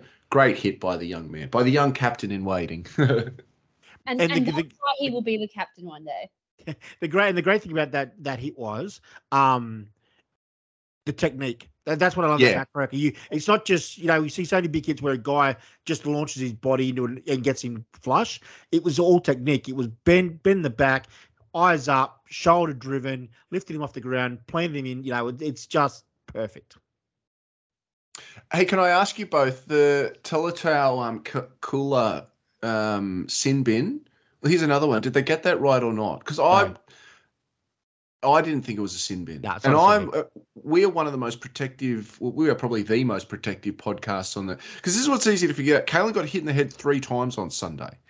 whatever you think about the HIAs, whatever you think about, you know, whether he's like at the end of the day, one of the biggest criticisms of Kalyn Ponga has always been that he's not a tough player. This is a guy with a with a very public history of um, head problems. Got hit in the head three times on Sunday, and he played 80 minutes. Now, whether you think that's smart, whether you think that's stupid, whether you think that's dangerous, uh, you can't you just you can't criticize this kid's toughness because whatever the effects are that he was, he kept getting up and he kept getting uh, cleared to play. Um, but I, you know, as as far the funny thing was, I thought the Jason Saab hit on his first hit up of the game. I thought that was more of a sin bin than anything uh, Koula did to to KP. I thought that was just unfortunate. I think the problem with Koula is that it was very much. It feels like that sin bin was more looking at the impact it had on Ponga rather Yeah. than the Yeah, act yeah, itself. yeah. yeah, And you're right. realistically, like if I were him, I would be arguing that had he not had 10 hits to the head previously that game, it may not have been, he may not have, and it, it was a, a, a hard hit. It was definitely the hardest hit of the game, Mm. but ha- I don't know if it would have been like that had he not been knocked around a fair bit already. Mm. No, I it's- agree. It, it, it's, it's it's interesting whether they look at it so closely if it's not Kalyn. Now, the fact that it's Kalyn going down means that the TV replay happens 45 times because it's Yeah. Kalyn. It'd be interesting to see, you know, if any other player without without it being the Kalyn profile, yeah, whether that even gets picked up. And I'm glad that they are taking it seriously and we're putting so much attention. I would rather it be the Kalyn Ponga head knock hour where we watch nothing but replays of him getting hit in the head than us to just not talk about it at all and it Yeah, all right. Taken seriously. Yep. But I do think it's one of those things that had that been any other player, I'm not sure it would have been it would have been a sin bin. It was, it was it was a penalty. It wasn't a sin bin. He, he, he, his shoulder basically got him in the shoulder and slightly brushed up onto his jaw. It was a penalty at, at most. Yeah. Hey guys, we're, we're- so we're 13 rounds into the season now. Um, we're sitting on five wins, one draw, six losses. Um, so we've no, hang on, 12 rounds, 13 rounds. Yeah, yeah, and a bye. Five, five, six, Yeah, one sorry, and a bye. yeah, sorry, that adds up. I, Yeah. I had I had a newy moment. I, I, I couldn't I couldn't count. Look, we're, we're sitting on five wins and one draw. Lav, we've sort of said that we think twelve wins is the bare minimum to get into the finals this year. I mean that that's that's not rocket science. That's fairly consistent historically, but we've got that we've got that draw as well. So we think twelve wins and a draw gets us into the top eight this year. Um, five wins, so we probably need seven more wins. Seven wins out of our next 12 games. Do you think that this men's team has that in them? Do, do you do you see where we've got seven more wins in us? Uh, ideally, you know, we get four wins at home and we can jag three away from home. Do you think this is a team that's got seven more wins in it this season? Do I think or do I hope? Either or, Uh, I'm- go with both. in my head, in my head, we're still gonna win the season. Um, oh, I just, I think the problem this season in particular is how wildly inconsistent we've been. Yeah, Yeah, Like- yeah. I think some of the best minutes of footy that we've played this season have been when we've not had KP, and we had. Lachie Miller, and it was like that period. Uh, So I just think it could go so many different ways. Like I think we definitely have it in us to win seven more games, but I think there's a difference between having it in us and do I think we actually will? This this origin period is really interesting for us because we have we have tough games. We're away at Melbourne, away at Penrith. Oh, sorry, at home at Melbourne, away at Penrith, away at Brisbane. In in that origin period, when you know when those top sides are vulnerable, if we can pluck two wins in the next six weeks out of those games, our run home is fantastic. We've got teams around us on the table or lower at home over the last month of the season. Like we we've got a really good run home. And I We- feel like we have no excuse to be losing, provided we can get through this origin period without like touch wood anything happening to KP. Mm. I don't think when we've got both Gagai and Ponga, and we're up against teams in Origin period, Yeah. Yeah. we Yeah. So we so we play the we, we play the Roosters next Origin round. So we'll probably without Frizz maybe again, but that's it. They'll be without Teddy probably. That that'll be it for them. But at home on a Sunday afternoon, we should be winning that game. You know, I know it's the Roosters, and you know we all we all expect the Roosters to to be good, but they're not good. The Roosters, we we we should be winning that sort of game. yeah, The problem for us, the problem for us is really like our next three are Brisbane away, Roosters at home, Panthers away. That's a tough three weeks. And the thing is, like we've just highlighted, we're on five wins, uh, one draw, uh, six losses. You know, five five wins and nine losses. That is that's hard to come back from. Like that just becomes really hard to claw that move. And you know, and, and I get, you know, we play um, different quality teams as the season goes on. You know, each game stands on its own but that pressure of of going from you know we need this win to fuck we have to win or it's over like it starts to play in your mind and yeah i, I just think the next three weeks are, go, are really going to make or break us so I, i'm with you Bretto. It, it, we have to win that roosters game if we don't win that roosters game i think that really is probably season over for us I, I like our home form, but so you look at our so we're four and two at home. We've had four really good performances at home for wins. We had the Penrith loss, which we all agree was one of our better performances in the last few years. You know, so so we're not going to say that was a bad performance. The other one was the Dolphins, when we literally had half our team out after that Tigers disaster, where we um, had half the team get injured, and you know, and the, and the Dolphins have proved to be a good side. You know, we we we probably nearly win that game as well if Hastings doesn't go off late with the HIA. Um, so our home form's been great. If we can keep winning at home, we just need to pick up two more away. I think we pick up two more away, then we, you know, then we're looking okay. You are listening to the bay 53 podcast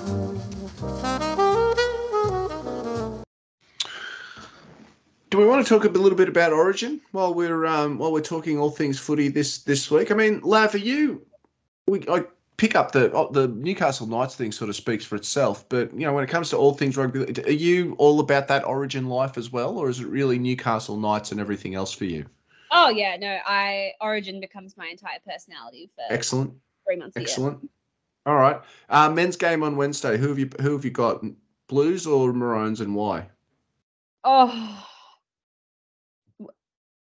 first squad that was named Blues, Trell, Trell out changes it, doesn't it? Trell Yeah. out today that changes it. and then fucking Nathan Cleary with a, a tooth Oh. infection. He's got a toothache. It's, it's such a Queensland thing. Are you sure he's not a Queenslander? Win out. I tried to the door and slam the door. Yeah. Like I just like a tooth infection.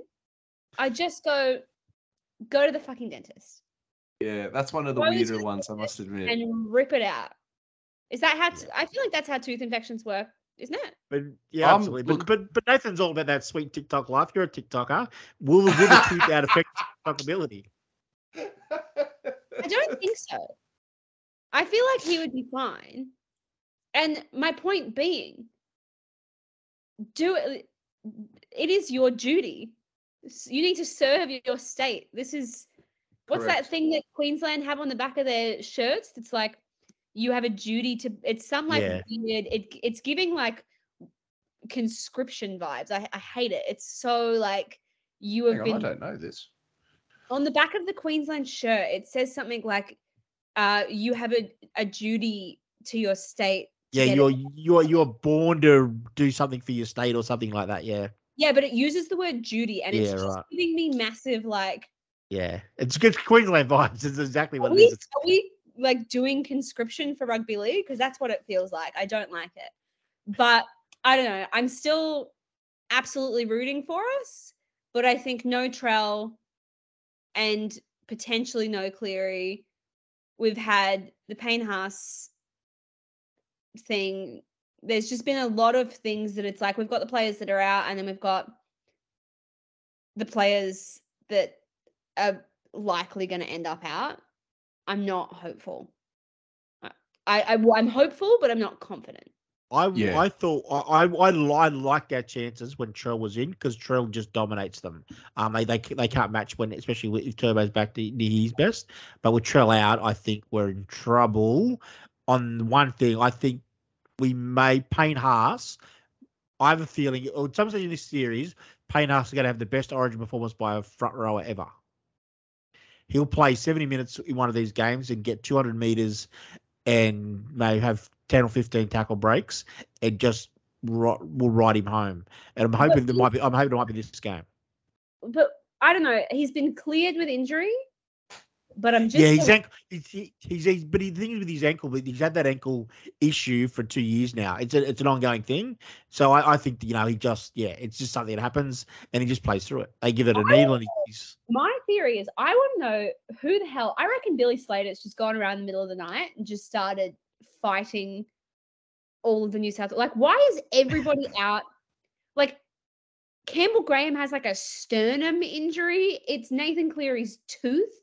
Like, they're the mm. most made up sounding injuries. Like, they're not. and for Freddie's just trying to do a Queenslander. He's Freddie's just trying to do Queensland on Queensland. Like, I'm fully convinced that Billy Slater's just walking around throwing hands, which makes sense because I feel like anywhere he could hit on Campbell Graham is about sternum height. yeah, absolutely. And Bill, but Billy kick him in the sternum. Billy jump. Well, I was just going to say, yeah, that's where I pu- that's where I pull you up, Lav. He's not pun- punching people; he's walking around kicking them. Oh. It's just Uh, it does my head in that it's like how have we ended up we we I was so confident this year. I was like, right, we've got so much potential. We have like a B and C team that worth of players that we can pull from that are still top tier players, and then fucking everyone gets injured. we all we all agree, but that Origin in this period is weird thing in world sport.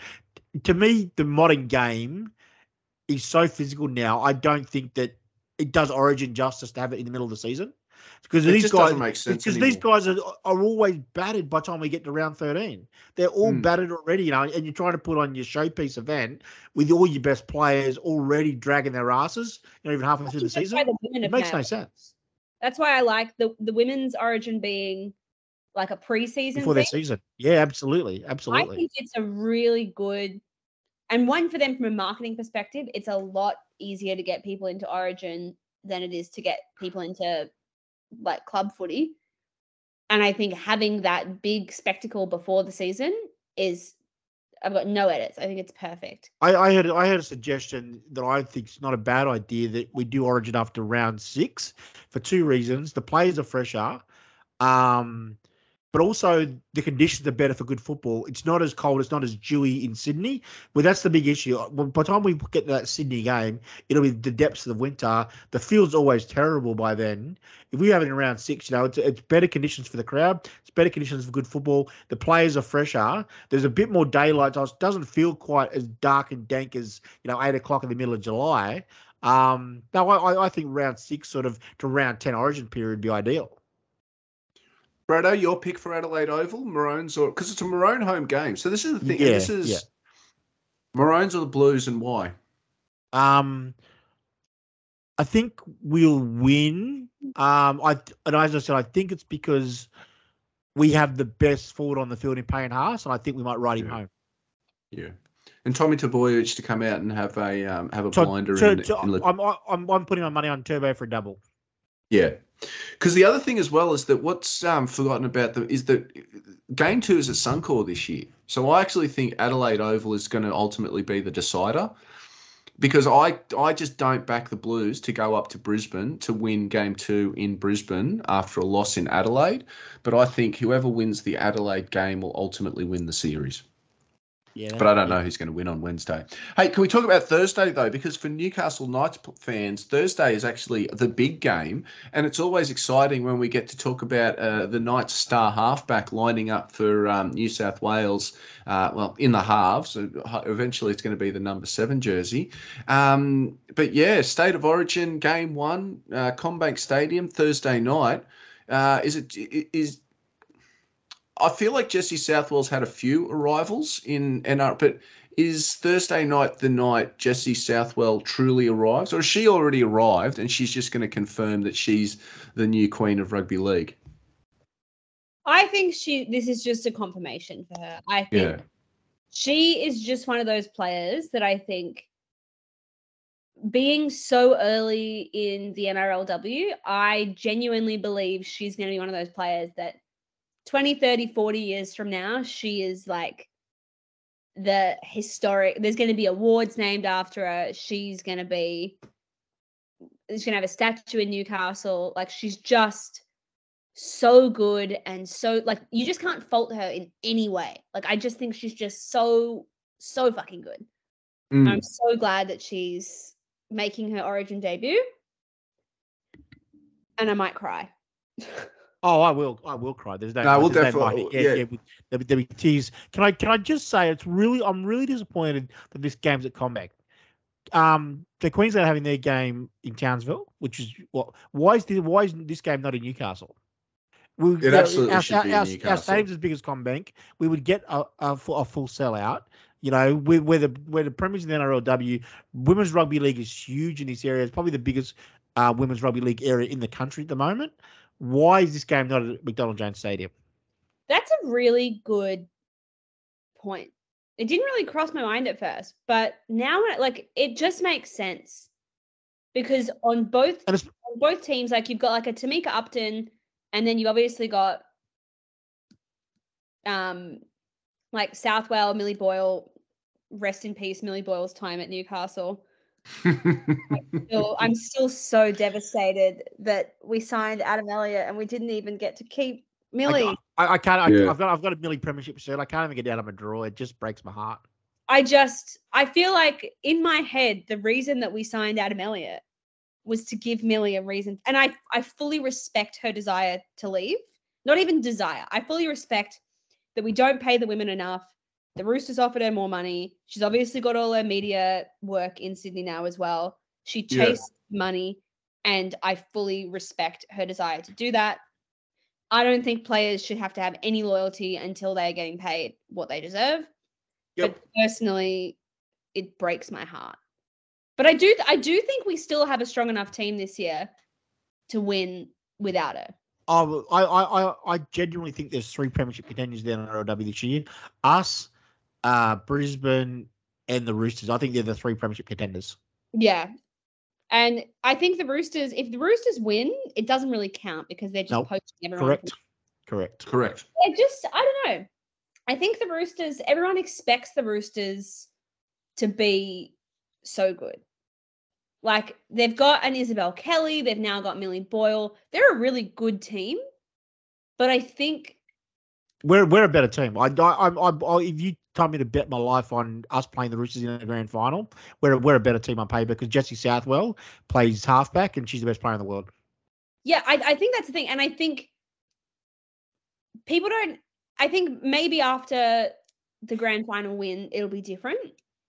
But I think because we are Newcastle, Absolutely. I Absolutely. don't, I think the girls benefit from, they will always, even though they are the premiership winning team, they're still Newcastle. You you wouldn't you wouldn't know would you if, if the Roosters if the Roosters won last year you would see those Roosters girls everywhere in the media.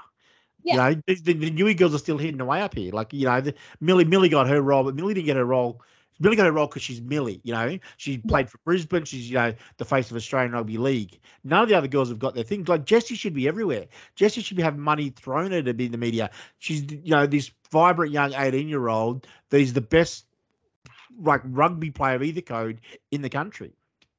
Oh, and that I think that's the thing that I think I I have multiple issues with, and I've spoken at length uh, with a lot of people at NRL about how I think the women's game isn't marketed as well as it could be. And Ooh, particularly- don't hang on. Don't don't skip over that. Yeah. What what are you, are you sharing any insights or are you any thoughts that you can sort of give to sort I of general? think- that the, the Jada Taylor try in it was it wasn't even full origin. It was like the the under 20s origin or whatever it is last Yep, year. yep. That lives rent free in my brain. Yep, Moments like that, like there are so many moments that I think we could be capitalizing on because the reality is people don't want women's sport shoved down their throat. As as bad No. as it sounds, they don't want that. So we can't share, you can't share everything in the women's game to people that blindly only follow the men's. It won't work. But there are some really like women's rugby league, the caliber, like we are the best in the world. We have incredible players. And I think compared to the likes of an AFL, a lot of these girls still played touch rugby and stuff like that the whole way through. That that skill Yeah. isn't there. We have really good players and those moments, I think if you're sharing them, promoting them to the men, I don't understand how any man could watch a Jesse Southwell, a Jada Taylor, any of those players and not go, holy fuck, they are so good. And my Yeah. thing with Newcastle is The- I the- think there this- should be a lot more. Sorry, go. this generation of girls, the Jesse Southwells, that that this generation, the sort of sixteen to twenty year old girls in the NRLW and the Tarsha Gale Cup and stuff, to me, that's the first generation of female athletes that play in quotations a traditionally men's sport where they've played that sport their whole life because the AFLW girls were all other sports, you know, and they've sort of gone to the AFLW, which is why their skills have taken a little while to catch on. And it's the same with the league girls. A lot of those girls, you know, weren't initially league players. They were touch footy players. They played different sports. They were just athletes. But this young generation of NRLW players, to me, is the first generation where they grew up playing rugby league and they've played rugby league, you know, or rugby union their entire lives. So their skill level is at a level where it looks like the men's game. Like Jesse Southwell right foot step looks like a Kalyn Ponga left foot step. You know, it's the same thing. But you, know, we, we don't see that. If I were mayor of Newcastle, which is still on my list of things to do, I look at Newcastle. We have not won as a town, the city, have not won a premiership since what 2001. The girls won it. I if I were running the Knights, the city of Newcastle, the media in Newcastle, anything, I would be shouting this from the Yeah. fucking tops for years. The the boys haven't been able to do it for fucking 20 years. The girls have gone and done it on next to no money. We've got Jesse Southwell, who's had to get a permit to even be able to play. Like the story is so incredible. And I But you see, that's that's a very Newcastle Knights thing as well, because even with the men's premierships uh, in '97, 2001, the the mock on the Knights was that they never actually really knew how to cash in on it. Like the story was always that you know the Knights broke even in '97 because of T-shirt sales off the back of the grand final and the subsequent victory. And even 2001, you sort of got the impression, yeah, we had the big celebration, we had the street parade, and the, but then they sort of stopped talking about it, and it, it's almost history repeating itself again with the women's win. where we were like, you know, we had the footage of the girls arriving at the um, Newcastle Ex Services Club, and you know everybody celebrating in the hall, and then and then nothing. Like that was sort of the They, last they you got, they got, they got, they got their, they got their parade. They got their parade, parade in the town hall two days later, yeah, true. and then and then it disappeared. You're right, it absolutely disappeared. And I think that's the thing. I think we are failing.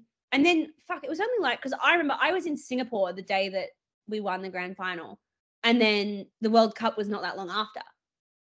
They then, the, the girls then won a World Cup. Like the way that we have not capitalized on being the best at rugby league, like women's rugby league in the world, Mm. we could be growing this sport. Like, to me, there is no logical reason why the NRLW is not rivaling at least the AFLW, if not being more popular than the AFLW, because the skill level is there. We're the champions of the world. There's so, like, and we don't even have like.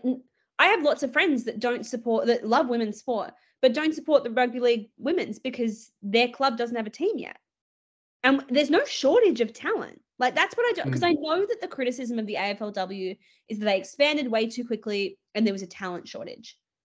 But we've been playing like women have been playing rugby for decades.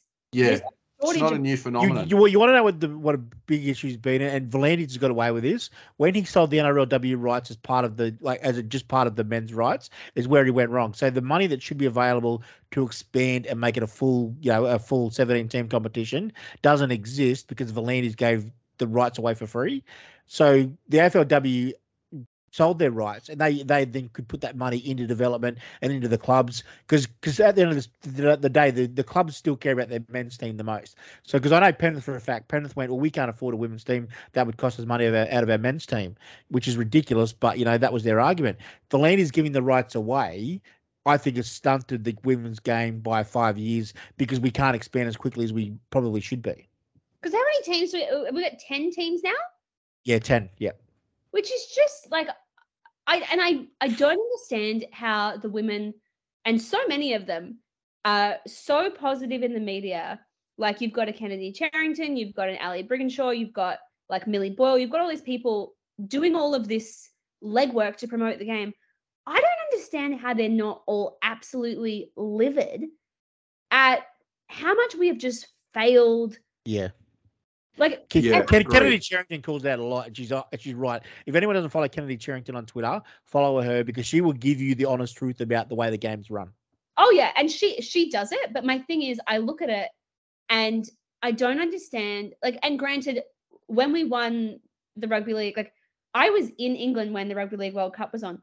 The NRL didn't even send a social media person for the men's. Yeah, ridiculous. Yeah, Really? ridiculous. No, I no. was over there. Uh, Mary, who does Ladies Who League, was over there.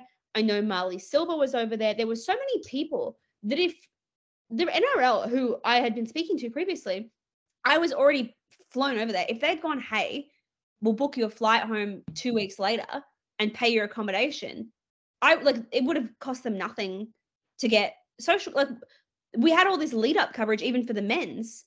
Yeah. And I remember it was like there was all this promo leading up and then the day of the men's game, we didn't post on Instagram until like 36 hours after the men's first game was over. Yeah. Shit. Yeah. And you Yeah. just look at it, like no wonder like I don't I don't know anyone in Australia that really watched the Rugby League World Cup. The only reason I was invested is because I was over there and I was in Manchester at the same time that all of the Aussie boys were over there. So I sort of knew what was going on. But nobody spoke about the Rugby League World Cup. Nobody cares about the Rugby League World Cup. Mm. And I think that's another opportunity that we could have really promoted the women's game and we just didn't. And it feels, it almost feels calculated how much we are just choosing not. And it's not necessarily the NRL, it's the media, it's everyone. We speak about how much we want women's sport to succeed in this country.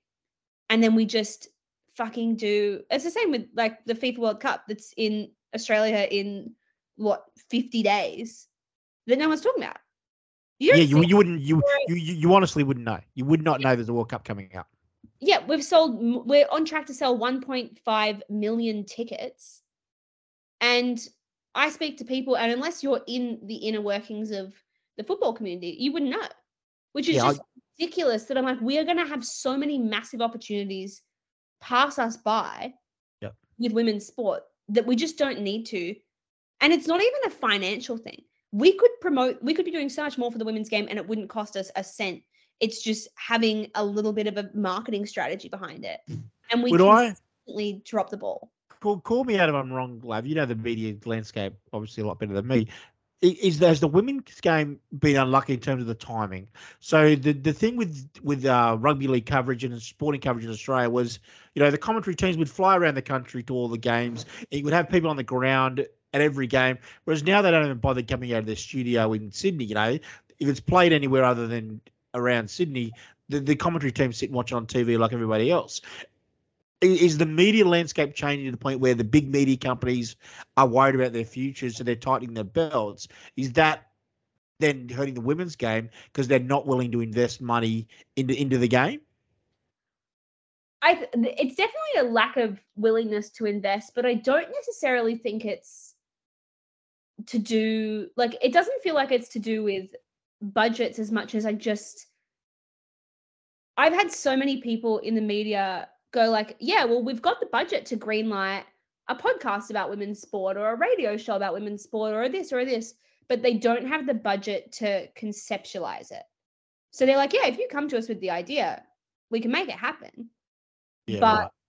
they don't there's no incentive for them and i think it's it annoys me because i look at it and i go the next 10 years i may be taking low paying jobs to cover women's sport because I'm really passionate about it. But there's no way Mm. that the time I have kids and they grow up, there's no way that women's sport isn't a hugely profitable industry. It's Oh, it's, it's absolutely. heading that way. And I- I feel like everyone is so scared to be the one to take the leap. When if you do it well, the money's going to be like there is such an audience for it and it's such a marketable product. Like it's so ad friendly. There's so many ways that you can monetize it.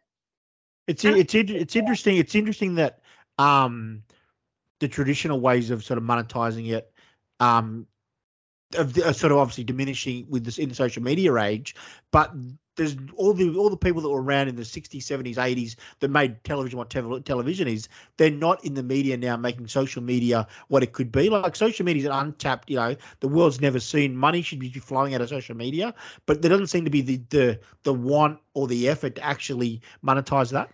And the interesting thing, I heard this. I was at an event for the launch of, I think it was the A League Women's Finals series, and uh, Sarah Walsh, who is an ex Matilda, who's now I don't want to butcher her title, but she's basically either Football Australia or FIFA's representative for the World Cup.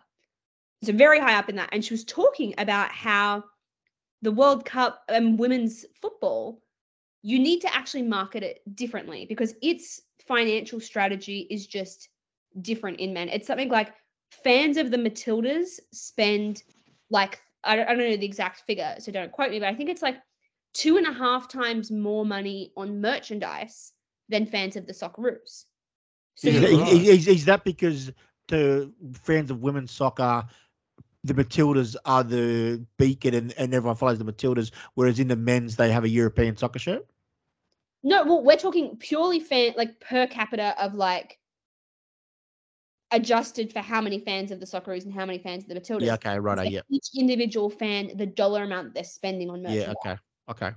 is much higher, which I think it's like uh there's also like lots of uh football clubs in like Spain and Italy where they're not particularly good football clubs, but they're effectively running clothing companies. They're making Yep. all Yeah, right, okay. football shirts.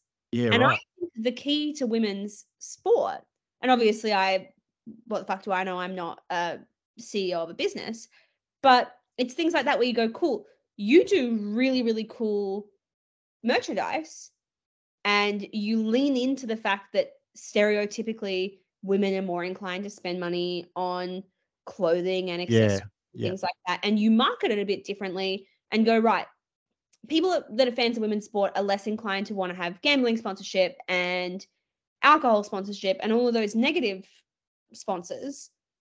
You just market it a bit differently and you go right let's do twice as many variations. It's like the knights shirt that came out that's like if you um get your Oh, the three game membership. yeah and it's like everyone was like well i want the shirt. I don't want the ugly hat. I want the shirt Hmm. it's just doing little things like going cool well let's do twice as much the twice as many variations of women's merch than we do of men. Because the women are more more likely to like fans of the women's game are more likely to buy more merch. Let's give them more options. And things like that where you just slightly change your strategy so you're actually making more money because you can't they're different products and you just can't monetize the women's game the same way as the men that doesn't mean that it's not a financially viable product like every man on twitter loves to say. You've just got to do it a bit differently. And mm. nobody wants to have that conversation. Nobody wants to innovate. And i think the people who really lead the charge on that there's so much money to be made.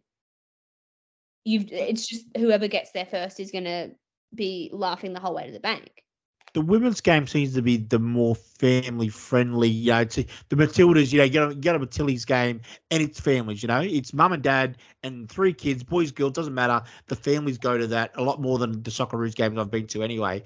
Um, but to me, that doesn't, it's not reflected in the way the game is marketed. You know, it's not reflected in the fact that we've got this really, really family friendly product and, you know, and families love it. And we've got, yeah, you're right. You know, we've got all these great merchandise options that can suit both sexes. It doesn't seem to get marketed like that. They seem to put too much of the old school thinking into it. Well, this is how we market it. Um, do you think there's a real market there for, yeah, like, you know, we've got four different Matilda shirts. You know, this is one that'll suit dad. This is one that'll suit mum. You know, the eight year old girl like this one, the 14 year old boy like that one. Is that a, is that a genuine sort of, you know, possibility? Oh well, that's. I think the Matildas this year, like Nike. I went to the launch of the Matildas kits, and not only did they do do the kits, they've got like a spray, a really nice spray jacket that's just in the same colorway as the Matildas away kit, but it doesn't look like football merch. Like my Yeah. mum saw it, and my mum hates sport. Yeah. She goes, "Oh, I'd wear that. I'd buy Yeah. that. I'd buy that." And it's like that's the thing is it's just being a bit different about it and adding those few extra pieces.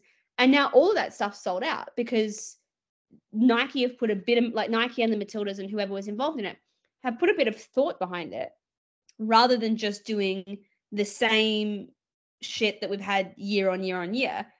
And like you I would buy you give me a t-shirt of Jesse Southwell eating henny penny chips. I would Yeah, absolutely. Yeah. And it's honestly a shame that people get sued to oblivion for bootleg merch because I would do it myself and I would make all the money if I could. And, rug, and rug, rugby league used to do that with the men's. I was talking to Carla yesterday. I just bought a in 1989, I think, or either 89 or 9, must have been 89, when the, the Broncos, the Knights, the two new teams, the, the rivalry. So the, the Knights brought out um, Wally Buster shirts. It was Wally Lewis, you know, caricature of Wally. The Knights were beating him up or something. And I just bought a $120 shirt still in his package from from that year.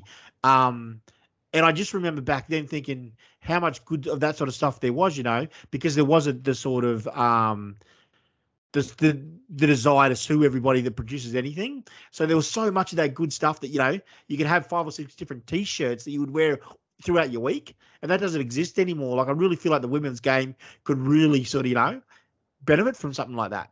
Oh, and that's the thing. I don't understand why, especially when there's such a market. Everyone loves a vintage football shirt. Everyone loves that sort of stuff at the moment. I don't see why clubs aren't doing it.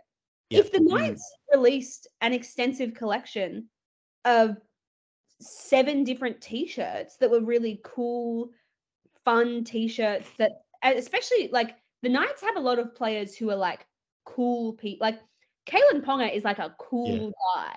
He really hits that like influencer market. If they release a bunch of really sick shirts and Kalyn Ponga's flogging them on Instagram and Dom Young's wearing them down the pub, they would make so much money. Yeah. Like there's so much money to be made there, but people don't want to do it. And then they want to sue anyone else that does it. Yeah. But like if I if I were the head of marketing for the Knights, I would be absolutely flogging as much merch as I could because nobody else can do it because of lawsuits now. So let's just do it ourselves and chuck Jesse Southwell on a t-shirt. Yeah, the Knights, the Knights are so backward in, them, in that sort of stuff. Like they've still got the same lady who's the greatest human ever in the club shop at Turton Road, and but they're so limited because she's got you know this tiny little. It's not. It's not even really a shop. It's they've just got a room in a building and, and stuck the merch in there, and and she does her best. But there's no ways her and her offsider could handle a big marketing campaign. And then I start willing to put the money into expanding that, and it just seems dumb. Like Novocastrians will buy anything red and blue. And I just, I, thing that gets me, but it, I think it's it's broader than just merchandise as much as it's like I don't think they want to do anything. And I've seen so many posts about it on like LinkedIn and stuff like that. How like football, like sporting bodies aren't doing enough to cater to the young audience. If the Knights invested a bit of money into a really good social strategy and some good merch and a few things like that, they could totally rebrand as like a really cool club. They've got the Kalyn Ponga, the girls won the premiership. They've got a lot of players that have that like star power that they could really market themselves to the casual fan as like a cool club. But I don't think they want to do anything not and it's not even boundary pushing because it's not anything particularly interesting. the Dolphins having a crack at that. The Dolphins are really trying the to push Dolphins are doing it really well. I think Souths do it really well. There are a few clubs that do it where I'm like, I'm not like I'm a Knights fan, but I also love Souths and I like the Dolphins. And it's because they brand themselves in a really good way. And I think Yeah, you see that for a lot of people. I've got to the point where you know I've been buying a lot of South merch the last two years. South's are my second team. You know, they're the Aboriginal team, so you know I love them. But I love their merch. I love their merch. You know, like I they got so much better merch than the Knights have got. So I, I you know, I've got a, a South spray jacket, and I've got you know some South sh- like shorts that I wear, you know, some South tracksuit pants because they're just so much better than the crap the Knights have. Oh yeah, and that's the thing is I think nobody hates that. We're, we're not good enough for anyone to hate us. Hmm. We could do a lot of cool stuff, appealing to the general footy fan, and appealing to our diehards, but also just appealing to people that like footy. Yeah. If we invested a bit of money there, but nobody wants to do it. Instead, we just want to. I don't even know where our money is going. Yeah, like we we can be that too. There's so many teams in American sports that are ordinary, but they have a market. Like it's cool to support. You know, like the Denver Nuggets. They're good now, but they, you know, for so long the Denver Nuggets were awful. But everyone would buy Den- Denver Nuggets gear because they were a cool team and they were marketed as these lovable losers. You know, as much as it pays me to say, we're the lovable losers. You know, like we're we're we're a threat to nobody. You know, like uh, we we miss a really opp- big opportunity there. Oh yeah, and there's just so much, but nobody wants to have any fun. And I think there's that mentality of if we make the joke, if we make the joke, everyone else will make the joke about us. But I'm like, we've already, like everyone's already making the joke about us. Yeah, yeah. We reclaim that narrative. We then own it. And yeah, we haven't won a premiership since 2001. But my favorite thing to tell people is like, if we're looking at actual if we're looking at trophy cabinets here, we're a better team than Parramatta. Yeah, we're yeah, absolutely. We're, let's yep. That conversation that we're a better team than Parramatta. I would be owning the fact that, like, yeah, we've had a, a shit 20 years, but we're still not the worst team. Like, we're It's just better than a shit 36 years. yeah. Like the the Warriors, a club as big as the Warriors never won a thing, you know. The Cronulla have been around in, since '67 and won one premiership. Like we're nowhere near the biggest losers in the comp, but we but we- we've honestly created our own images that we are.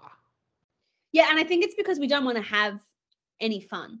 We don't want to go, Mm. like, That's it's a I- very it's a very Newcastle vibe to take yourself too seriously. yeah, we just take ourselves too seriously. And I'm sorry, who the fuck are we from Newcastle to take ourselves Yeah. too seriously? Yeah. Like we could have so much fun with it if we just sort of like swallowed our pride a little bit and then became the cool club. It's like, hey, we probably aren't going to win a premiership in the next five to 10 years, but we could be like, you look at like what Wrexham have done over in Wales and stuff like that. You can do so much, and then you get the money, and then you get like once you've got the money, you can get resources and you can build your club bigger and better. But I think we keep waiting to magically win a premiership and then be able to do all those things, which is never going to happen. We need to get the money and rebrand the club so we can be successful and then we'll win the premiership. The, the the dodgy billionaire situation really, you know, I think affected our, our entire being. You know, like we we we took that risk of putting ourselves out there, and it burnt, nearly burnt the club to the ground. And I think everyone's so scared now that we just keep our head down and try to stay out of trouble. Yeah, I feel that. I feel like we've we're everyone's a bit rattled. Yeah. But it's I just don't see the point in like I don't know. I just feel like everyone and it's a big thing. I think it's an interesting thing being a woman in sport is how much and I think it's it comes from the fact that there are so many men in this industry that have to take themselves so seriously because there's a lot of people that are in jobs they probably don't deserve. Yeah, it's fair. So they have to go, it's all really, really serious business. And I've got to pretend it's really serious business because if people cotton on to the fact that like it's a lot of it's really not that deep, I'm going to lose my job. But nobody wants like the the amount of just like absolute sourness in something that I'm like, it's recreation. Like sport is meant to be fun. It's a hobby that we've turned into a business. But at the end of the day, it's a bunch of guys running around, tackling each other and kicking a ball. If you can't have fun with it, what the fuck are we all doing here? it, it it's and it's a real sort of issue with people I know really well that have sort of gone away from rugby league. And their biggest issue is the fact that we treat someone like Ben Hunt who dropped a kickoff in a grand final as poorly as we treat people that bash their partners. Oh yeah. You know that, and, and I know I know it's several women and men too, but several women in my life that have walked away from the game and gone. There's no way that something that happens on a football field should ever ever get more headlines than a rugby league player. You know that does damage to someone he should be loving. Oh, and that's like I look like my my mum, like grew up in Newcastle, was huge into rugby for years and years and years. Walked away from it, and now I'm only just slowly getting her back into sport through the Matildas and through women's sport because she just grew so disenfranchised with it because it's that whole mentality of like nobody that isn't uh like big white straight male feels welcome in the game when we constantly look past all the bad shit because we're not holding any of that to account and we care more about a player messing up on the field than someone allegedly beating the shit out of their wa- oh, it's like the um oh i'm blanking on names the knights player that called the queen Caitlin Oh, Moran. Kate Moran. Queen ran that happened and that was called i forget what the quote was but it was like the most most disgusting thing in rugby league history. happened in rugby league in the same week that chris dawson went to prison I know. for murdering his wife Yeah. like Yep. that nothing has ever summed up rugby league more than that week in the media I'll tell you another interesting one. So when Latrell Mitchell bought himself a brand new, I'm not sure, it was a Lamborghini Ferrari. He had, anyway, he had a flash hundred fifty thousand dollar car. Took it to took it to training. Now that was on the front page of the paper the same day a rugby league player was going about to go to jail for um yeah, uh, domestic violence. Yeah and people care more and that's the thing that that i think i think rugby league for too long and it's interesting because afl afl players aren't a lot better but i think the afl brand has protected itself a lot more because i think so many people are just so disenfranchised with rugby league because of all of those scandals and because of the lack of accountability and because a lot of the men who maybe legally weren't not weren't found guilty but charges were dropped or someone was paid off or something like that a lot of these men still work in the league and are highly highly respected in the league and are protected by clubs and by the organization and by people in power. And that tells fans where we all stand morally.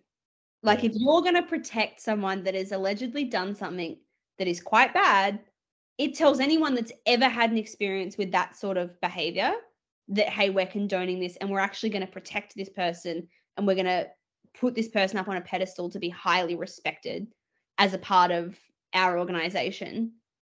It's and it's, no secret why people particularly women go i want no part in this. Yeah, it's, it, it- and, uh, and you're right about the AFL, but the one thing I will say is the AFL are currently trying to sweep under the rug uh, the Hawthorn situation, oh where, you know, which which to me, which to me is, is literally the worst thing that's happened in Australian sport. The fact that you know clubs were encouraging Indigenous women to have uh, terminations to suit their husband's career. Oh, but even the thing with that Hawthorn stuff, like I had, I got to the point where I had to delete a bunch of tweets about it because I was getting so much hate Yeah. that I, I just couldn't handle it. Yeah. But even with that, and I don't want to be sued by Alastair Clarkson here, but with all of this stuff that's going on, everything that's all of the legalities of it is like internal club investigations. Regardless of what those internal club investigations find, that doesn't like the clubs could say, oh, there's no case here that still doesn't fundamentally say that those people didn't have those experiences. Yeah, it's right. saying that either it's not a case for the AFL to handle, or and people like the, the victims don't want to speak out. I'm like, because look at the media coverage of this thing. Like, in what world? He, he, uh, he, he stepped aside, and the media went on a pity party for three days for him. Yeah, in what? Oh, and there, there was a, a minute silence for him Yeah. in Indigenous round, and I'm like, Yeah. Um, yeah, as as an Indigenous North Melbourne fan, it was the most disgusted I think I've ever been. like but that's the thing is i look at it and i'm like no wonder people like well all these so-called victims don't want to speak out with their name out there i'm like because look at the way like i've been ripped to shreds. People have called for me to lose my job Yep. over simply talking about the fact that these allegations exist. Yep. it's no wonder why these women who have allegedly lived through deeply traumatic things Yeah. aren't putting their name out there. And that we know who a lot of these people are. Like it's not hard to put two and two together and look at who these stories are realistically allegedly about. It's not hard to see why they've gone right i'm out of the afl cycle now. I just want to move on with my life and i'm not going to re like i wouldn't choose to relive my trauma. And i've had this conversation with a lot of men in my lives when it talk when we talk about the jarryd hayne thing and stuff like that. And i just said to them if any of these traumatic things happen to me as a woman the way that we have spoken about it says to me is it worth even trying to press charges or come forward with it because it's more deeply traumatic to go through all like there's no way that all of these victims that are coming forward are not even more traumatized after coming forward. Like it's worse for them. Yeah. like and i then, don't understand and how the, and the media circle just starts back up, you know, and then, and then yeah, yeah and i think that's the thing is i think it's so hard for any like back to our original point i think that does sport such a disservice because you alienate so much of your potential fan base and, and people go it's that the whole mentality of like sports shouldn't be political but it's like rugby league is the idea it's of why the rugby game happens. and by Rugby it's- league was a political movement. yeah, and that's that, nobody wants to have that conversation that rugby league is inherently political. But I think mm. that the thing is, you look at these stories, and I don't necessarily think that going, "Hey, um, Latrell Mitchell getting racially abused at work," that's not a political issue. That's like a Yeah. fundamental his rights as a human being issue. But people want to brush it all off as politics, and that alienates such huge parts of the fan base.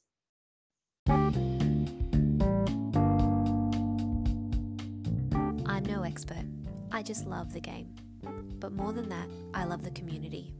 If you're a fan of rugby league or the NRL, you'll love Big T's Tees. Unique, affordable, and made for fans. Find a link to the online store in the show notes below. You'd look good in one of Big T's tees. We could talk all night though. I, I want to finish on a. Um, I do want to finish on a uh, on a um, uh, a lighter note, as it were. And I want to read to you. Uh, I want to read to you both some um, some words that uh, that came to me during our recording tonight, if you'll permit me. I have an opinion I've been sitting on for a long time, and I've run out of friends, boyfriends, and family to rant to. Are you ready for it? Avocado fucking sucks. Let me clarify something. I'm a basic bitch at heart. I love brunch, Instagram boomerangs, Instagram bo- boomerangs, sorry. Remember when they were a thing? And having a cheeky wine. So I should love avocado. And trust me, I tried. I really did. But I don't. It's disgusting. It's overrated and it tastes like creamy grass. The devil's food. The wonderful words given to us by Lav- Lavender Baj, and this was back in the on the in September 2019, where you then subsequently tweeted, "I wrote about not liking avocados yesterday, and everyone lost their fucking minds. Wait till they find out I also think bacon is gross." Oh, oh my god, you you've lost me at bacon. Avocado, I can take it or leave it. Bacon. I, I I'm I'm on the fence with bacon now. My thing was I worked at McDonald's for a really long time. Worked oh, fair. you work at McDonald's through breakfast for seven years, and you get to the point where like I like the taste of bacon, but the smell of it makes me physically. See. See, I was the same. I was a, I was a McDonald's kid too. Um, but me, it was cheeseburgers. I could, the smell of cheeseburgers drove me mental for ten years, and I, I could not. But now I love them. But yeah, um, yeah, I can I can see think, with the bacon I think thing. it's distance because it was like that, and then I worked in a bunch of cafes and restaurants, and now I like, but I still won't cook bacon. Like if if I'm with my parents and Dad goes, "Hey, do you want bacon and eggs for breakfast?" Absolutely. I'll go through Macca's. I'll get my bacon and egg muffin. Anyone else can cook bacon, but I am not. I'm not having my house smell like bacon. I just can't do it. See, I'm, I'm the opposite. If my house smells like bacon, I'm in a good mood. No, I can't do it.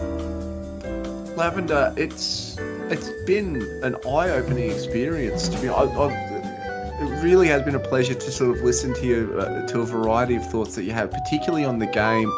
Um, you know, given the way the game is sort of covered today, I think and because listening to a lot of what you were talking about in terms of you know the the monetization potential, the the, the limitations that the game places on itself, that you know representation. There's rugby league is a funny sport because as, as you sort of pointed pointed out, the whole idea of you know rugby league or sport and politics not mixing, you know. Flies in the face of the very way that the game was created, but it goes even further than that. In that rugby league, as a game, has always it, it's always been actually about breaking boundaries and, and pushing sort of um, boundaries and, and seeing where you can go. And, you know, that's why the game was created. That's how the game's evolved. You know, that's why um, Arthur Beetson was the first Indigenous uh, uh, man to, to captain his country.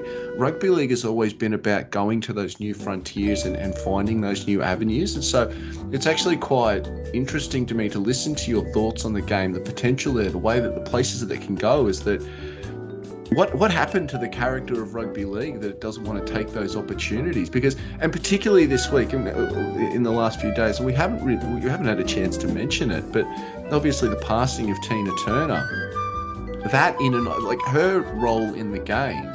That in and of itself, the you know the coverage of her life is actually coming out now. We're remembering what a what a huge step it was to make this this American grandmother, this black American grandmother, the face of rugby league, and yet that was a game changer, not just for rugby league, but for Australian sport in the way that it packaged itself. So, Lav, it's been it's been absolutely fascinating to listen to a lot of your thoughts, um, just on the game, on you know, on a variety of things, and. Um, yeah, thank you so much for joining us and uh, and giving you giving us your time um, this evening. It's uh, it's been an absolute pleasure.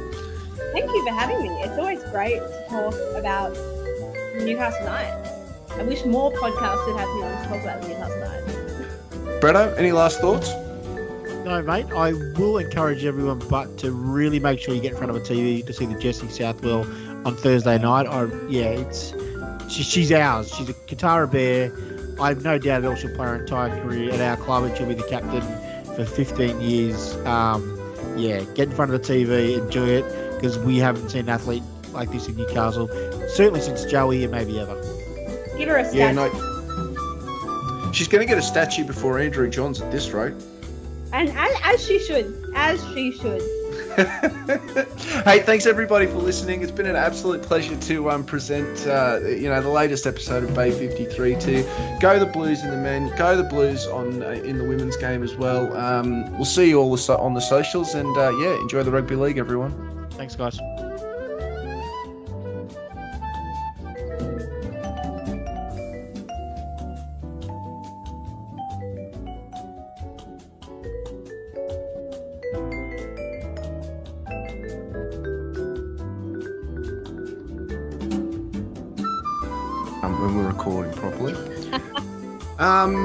Okay, the so the only other thing I realised as well was um, so yesterday's game by around next block of Origin, and um, obviously the um, women's Origin on uh, Thursday night. We have to we have to put a significant portion of the show to uh, Jesse Southwell. Yeah, absolutely. I, I think I think that should be the focus, mate. That it, the women's one to be that should be the focus. Yeah, hundred percent. I absolutely love to talk about Jesse Southwell. Oh, well, we are, we are going to have fun tonight then, because uh, oh boy.